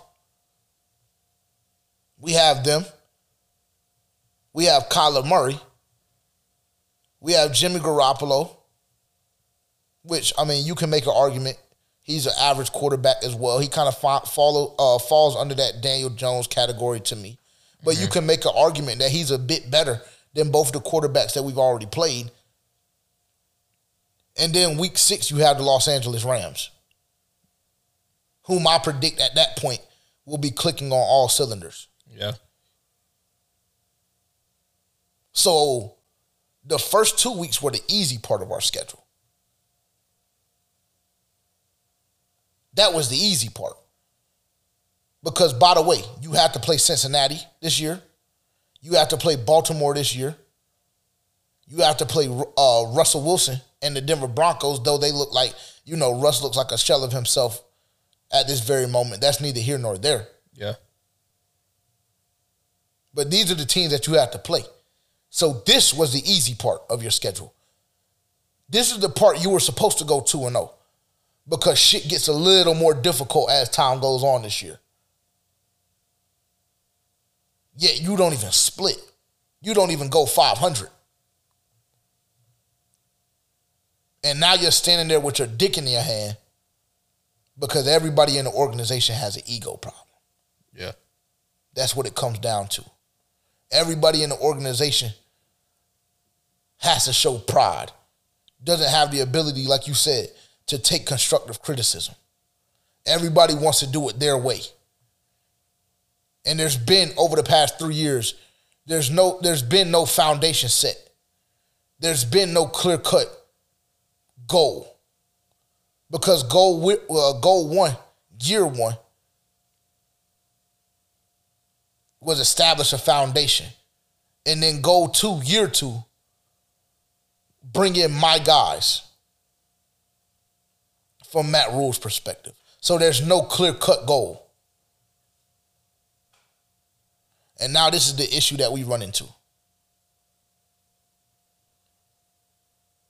With trouble looming around the corner.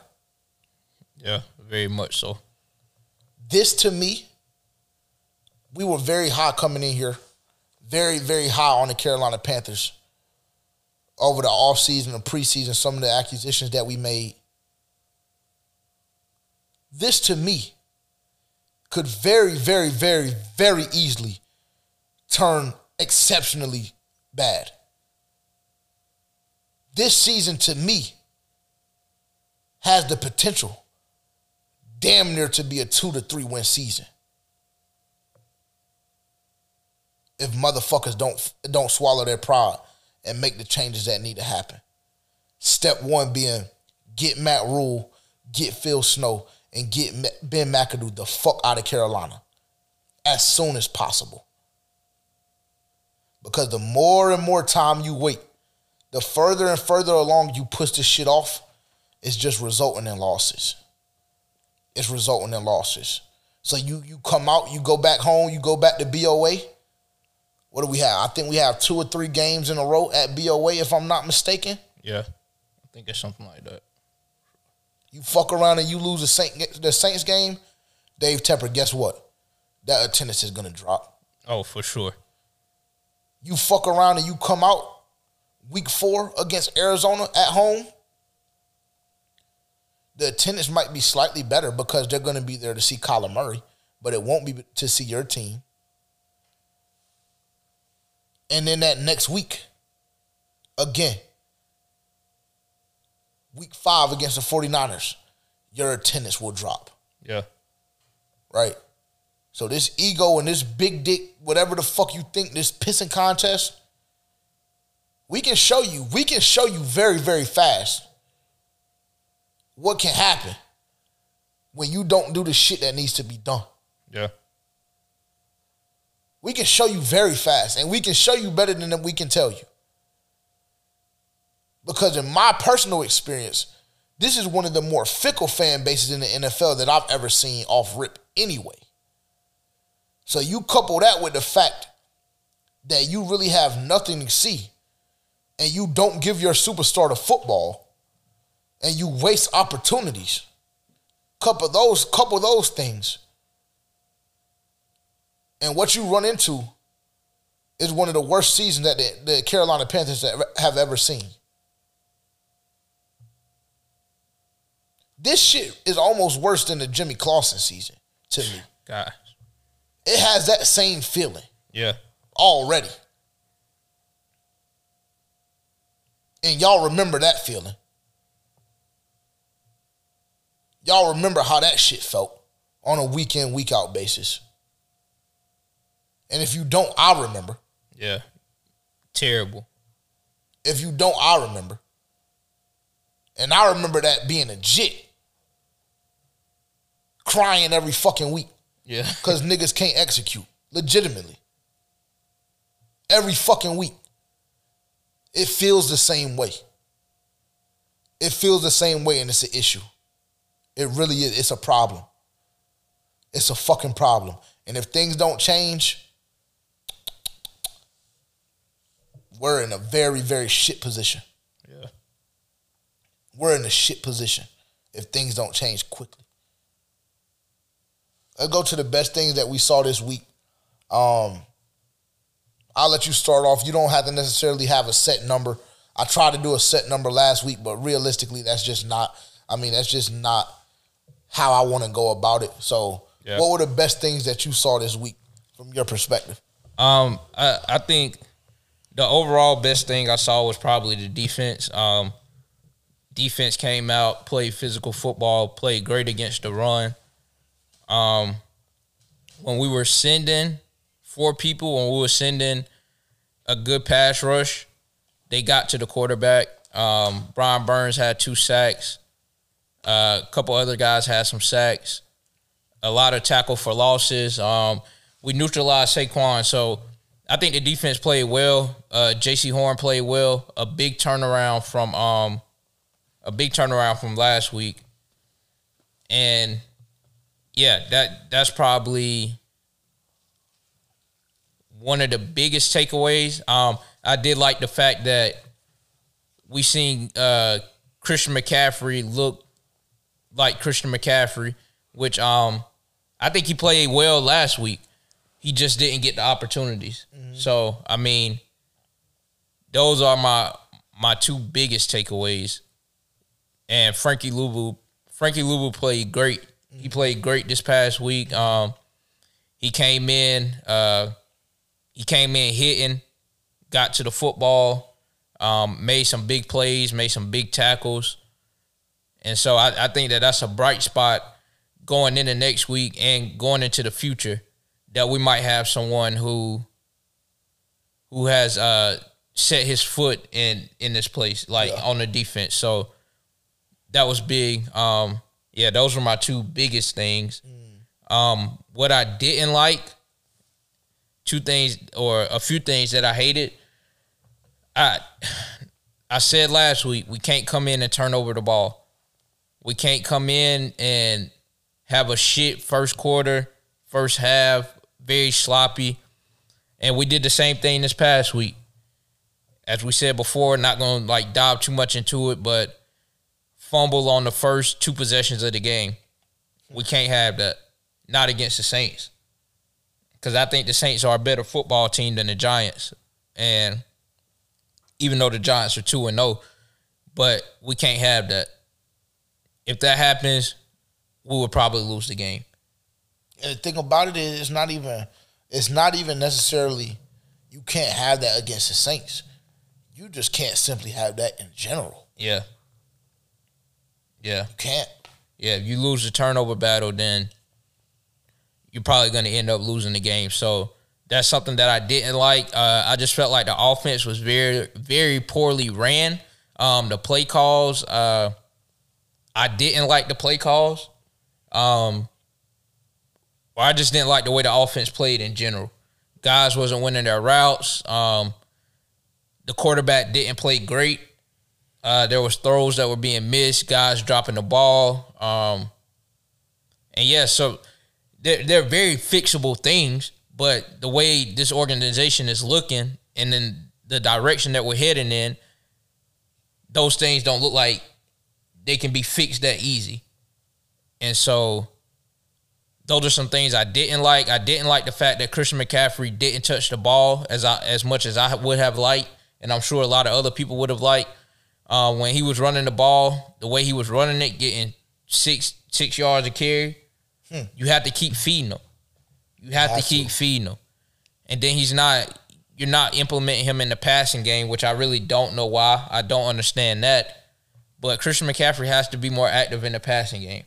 You have to get your best player the ball out in space. And so that's something that I didn't like. Um, and yeah, just the way the defense was coached down the stretch. Um, backing off the pass rush, not sending four guys. Um, it was a couple plays. Brian Burns wasn't even on the field in the last possession. It's fucking ridiculous, man. Yeah, I seen a few plays. Derrick Brown wasn't on the field in the last possession, so I'm like, who the who the fuck do we have out there? Like at this point, uh, I think the the guy last name McCall, he came in and made some good plays.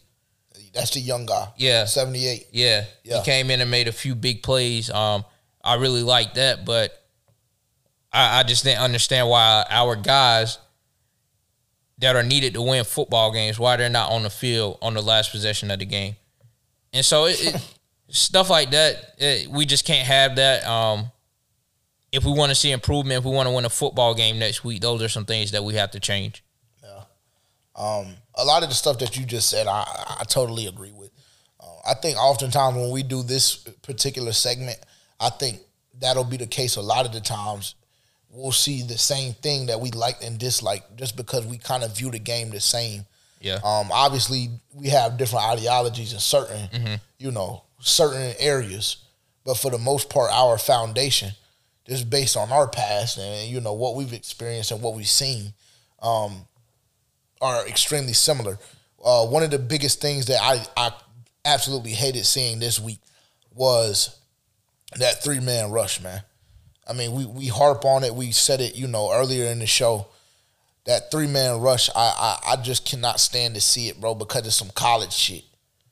It's college shit, and I especially especially specifically hate seeing it when when you send four guys or more, you win the rep more times than you don't. So the fact that you you feel comfortable going with a three man rush, it just shows the same level of incompetence that we spoke on pretty much the duration of the uh, of this podcast this week. So that was that was probably the biggest thing that I that I that I was disgusted by seeing. Because it's like damn near almost you don't know football Yeah. because as the average fan, I can see when I go back and look that every time we send a four man rush, we're winning the rep every single time. There was probably about four or five passes that we were burnt in the secondary, but because the pressure up front was so overwhelming for Daniel Jones, he missed his throws. So there were times that we, I mean, numerous times that we saw that occur. And so for you to come out and not rush four guys or more is just absolutely mind boggling to me, to say the least. It really, really is. So I couldn't stand seeing that.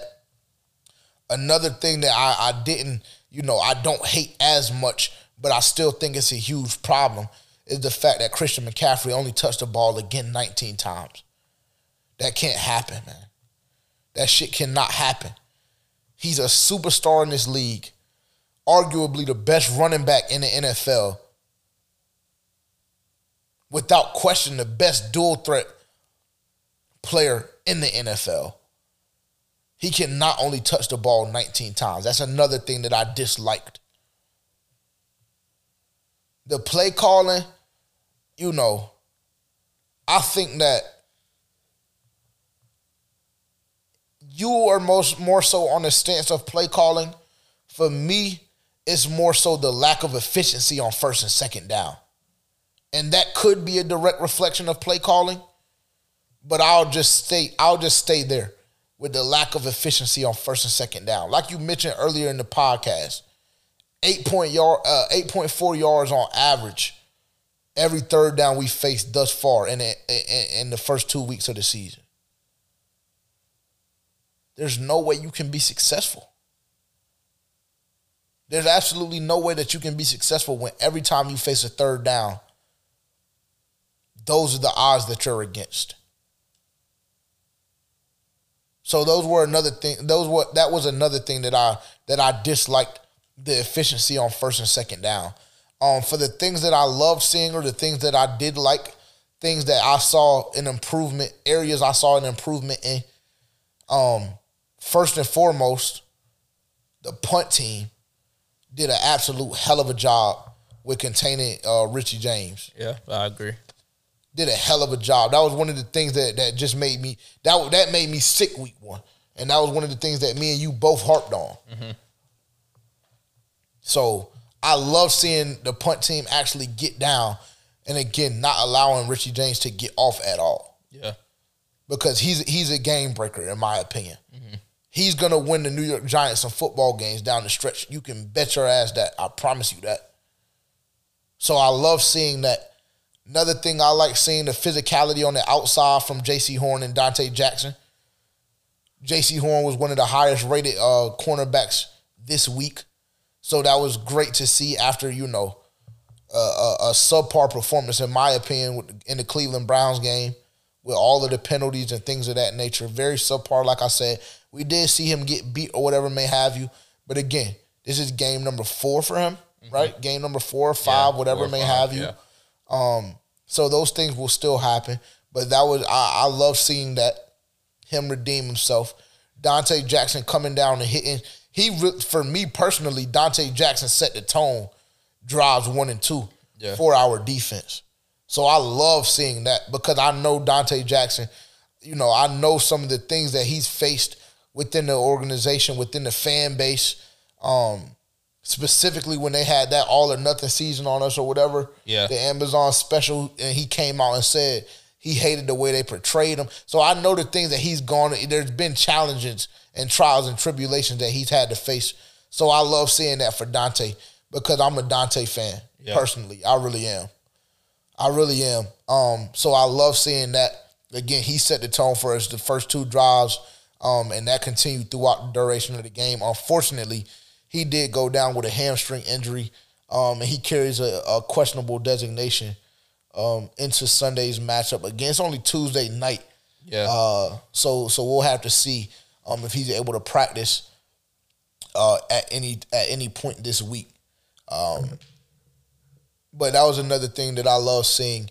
And then last, uh, last, uh, or uh, lastly, excuse me, last but not least, that's what that's a saying I was looking for. Damn, I was struggling right then. I apologize. But last but not least, um, Frankie Luvu.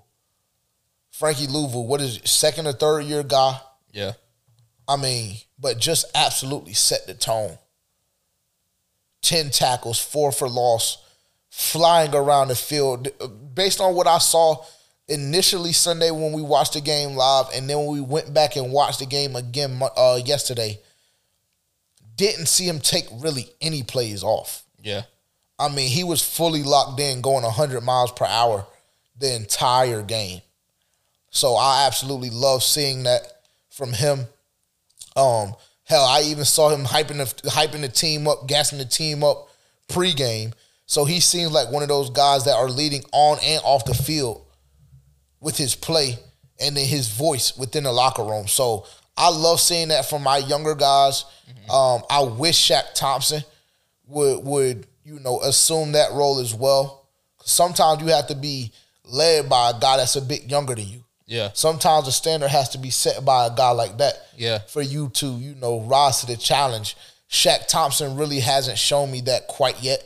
Um, I do know he was dealing with the injury, uh, injuries um, throughout the duration of training camp in the off season. Mm-hmm. Um, but but I just wish that we got more of that from him. But but huge shout out to Frankie Luvu because I just absolutely love everything that he's done so far. Um, this season, I know that you weren't too high on his week one performance. Yeah. Um, for me, I felt as though that was just the jitters of him getting his first NFL start. Um, you know, and, and being in that situation. But we already knew that he had, had the opportunity to make plays because he showed us nothing different last year. Yeah. Frankie Luvu was one of the bright spots, in my opinion, in the season last year. So we knew coming into this season that he would have the ability to make plays, that he had a high motor, um, and just the fact that he's able to, or the, just the fact that he was able to, to put that on display this past week against New York was was one of the things that I loved seeing the most. Absolutely. Um, we'll move on real quick to our Saints preview, um, and then we'll get our score predictions, and then we'll go ahead and head out because um, we're we're coming up on about hour and forty five now, so I don't want to hold y'all too much longer. If you rocking with us still, I appreciate it greatly. Yeah, appreciate that.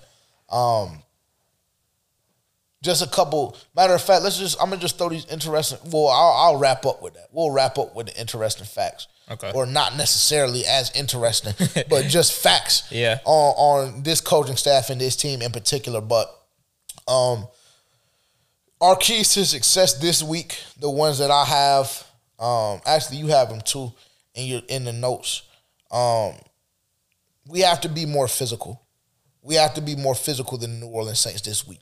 That's going to be the key. Like I said earlier, the Saints, you know, and this has really always been their their mo to a certain degree. They're just fucking nasty, grimy motherfuckers that'll come out and punch you in the mouth, and no matter how many times you counter, they're gonna come back. Now, last week against Tampa Bay, offensively they they looked like a shell of themselves. I think that was in part to Jameis Winston having the fractures in his back. Huge, uh, you know, shout out to him for even going out and playing against that caliber defense. Yeah. Knowing that he was dealing with that. So, yes, the offense looked subpar, but defensively, they looked very stout. Mm-hmm. They looked very stout. I think it probably got out of hand probably midway through the third quarter, um, midway through the third quarter and then the fourth quarter. Uh, but they're very stout. Yeah. So we have to come out and we we have to want to be more physical than them. Because if we don't and we don't play with the effort that we need, we don't play with the energy that we need, don't play with the motor, aren't ready to respond to getting punched in the mouth because we will get punched in the mouth. If those things aren't true, I feel as though we'll we'll, we'll be dominated if we're not more physical than them. And it's going to be very hard to do because they are a hard nosed football team. Yeah. They are. And they are ready to slide on sheet. so we I have agree. to be prepared for that. Um, again, Another big thing this week is going to be winning the battle in the trenches. Defensively, we did it this week. Defensively, we did it. Play in and play out, we did it. But then we switched to that three man rush or whatever may have you. I'm hoping that the level to the level of competence within Phil Snow will allow him to see that and uh, will allow him to continue to send four or more every single that that that's going to be the title of this podcast actually yeah. too. Four or more. Because that's what it needs to be throughout the duration of this season unless it's like third and 15 or more. It needs to be four or more guys every single time because we don't have the guys pass rushing wise to dominate up front in a three-man look. We simply don't the only one that has the ability to do that is Brian Burns and based on what we saw this past week, they're more content with putting him in pass coverage than actual be, actually being a pass rusher. Don't understand. And, right. And even if we do go to a 3-4 look, he would be playing the outside backer position. So we have no guys to go chase down the quarterback in a three-man look. So it doesn't really need to happen again. So winning the trenches is gonna uh, winning the battle in the trenches is gonna be key. Like I said, we saw a lot defensively this week. We saw at times offensively as well with Christian McCaffrey rushing for, like I said, 6.8 yards a carry, 15 yard, uh, 15 carries for 102 yards, I believe it was, or 108, one of the two. Yeah. Um, that's neither here nor there, but that's going to be the key. That's going to be another key, should I say, is winning the trench, uh, winning the the uh, battle in the trenches. Um, we have to protect the football. And and that kind of goes hand in hand with winning the turnover battle. So I'll just say that that umbrella statement more so than protect the football, win the turnover battle. Yeah. The past two weeks we we haven't been able to do that. Yeah. And that's been part of the problem. That has. That's been part of the problem. You can't come out and fumble the opening uh, opening kickoff. You can't come out in your second offensive drive and turn the ball over once again. It can't happen. And then when we have opportunities defensively, i.e., and I only point this one out just because this is the one that is on my mind the most. Mm-hmm. We can't have opportunities like we had going into halftime and not capitalizing.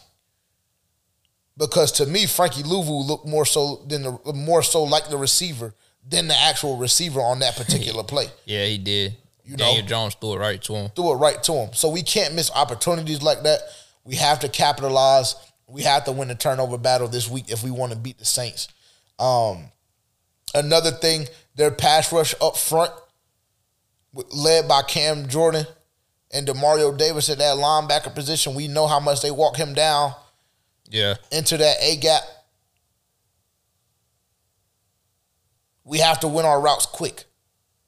And I feel like that's been the problem partially these first two couple of weeks or these first couple of weeks, excuse me. That's been the problem is the fact that we have a, we show an inability to win our right our routes quick. Everything that we do if we do win routes and when we do win routes, everything is slow developing that to me this year or this week cannot happen because that pass rush will be on Baker's ass, Yeah. and Icky will have to go against Cam Jordan more so more so than he won't. Yeah. So it's going to be imperative that on the outside and in the slot that we win our routes quick and and get our leverage quick in order for us to be successful offensively. And then last but not least, get physical with Michael Thomas. We know the story with Michael Thomas. He's been, you know, he's been banged up the past two or three years, but this year he's coming back. He's coming back. I think he had. Let me go look because I don't want to give misinformation. Let me go look. Just give me one second.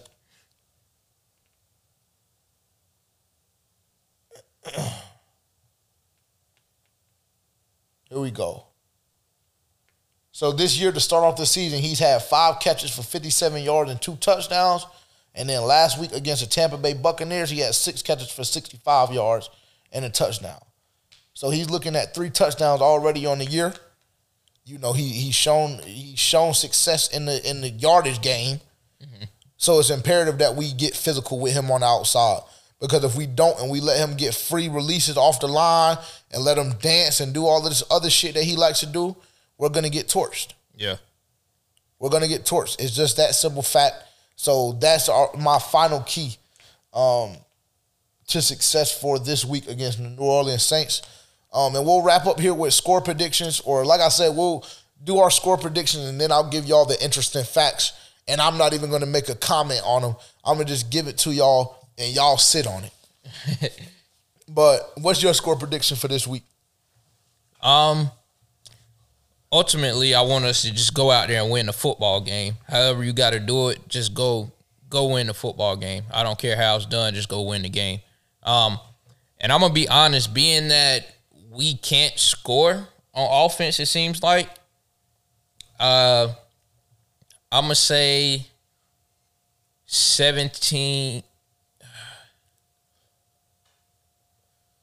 Study long, study wrong, pimp. I'm gonna go. I'm gonna go 21-17.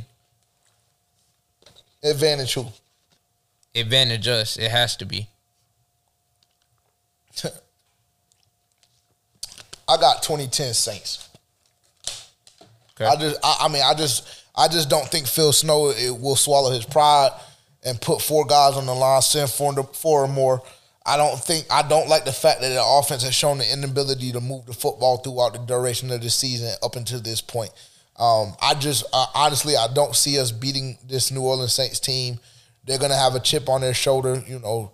Um, they they just lost a divisional matchup last week against the Tampa Bay Buccaneers, so their back is you know kinda to a certain degree against the wall because you can't go zero and two, or excuse me, one and two um, in divisional play and hope for a shot at a divisional title, especially when you have a team that's already undefeated in your division.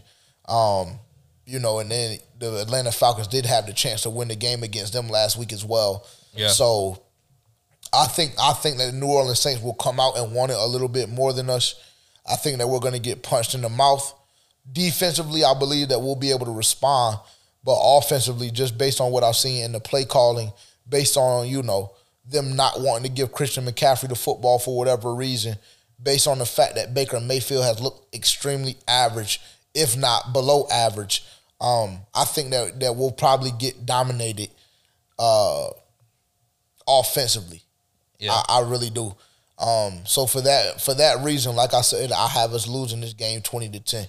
And Uh, Go ahead. the the reason I um the reason I think we will win, uh, because we we have to have that same chip on our shoulder. It's very you can't accurate. you can't go down zero and three and expect to even well playoffs shouldn't even be in a conversation. But if you go down zero and three, it damn sure ain't gonna be in the conversation. Correct. And so, yeah, we. So I think that chip will be on our shoulder. I also think um, it really depends on if Alvin Kamara is playing.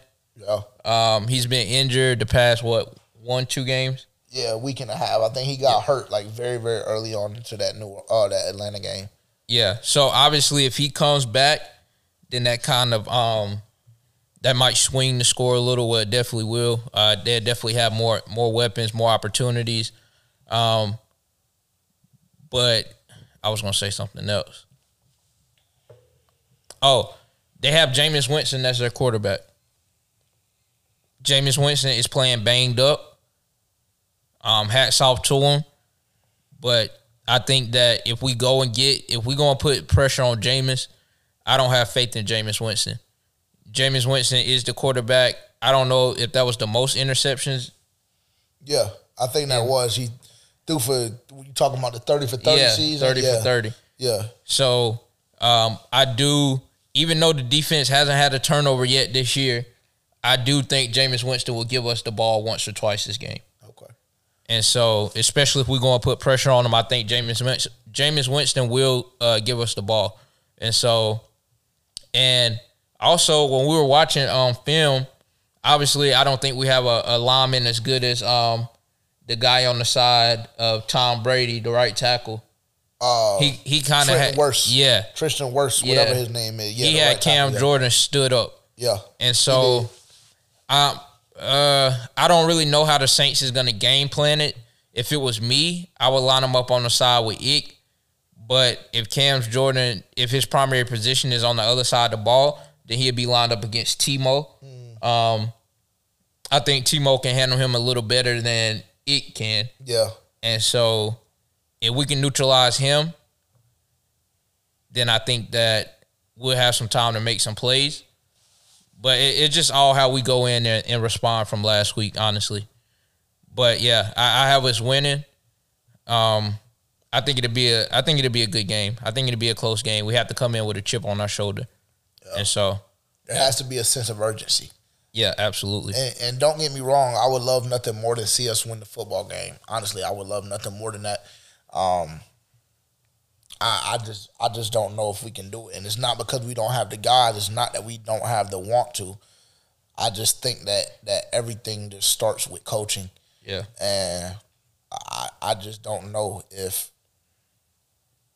coaching wise we'll be able to get over the hump this week.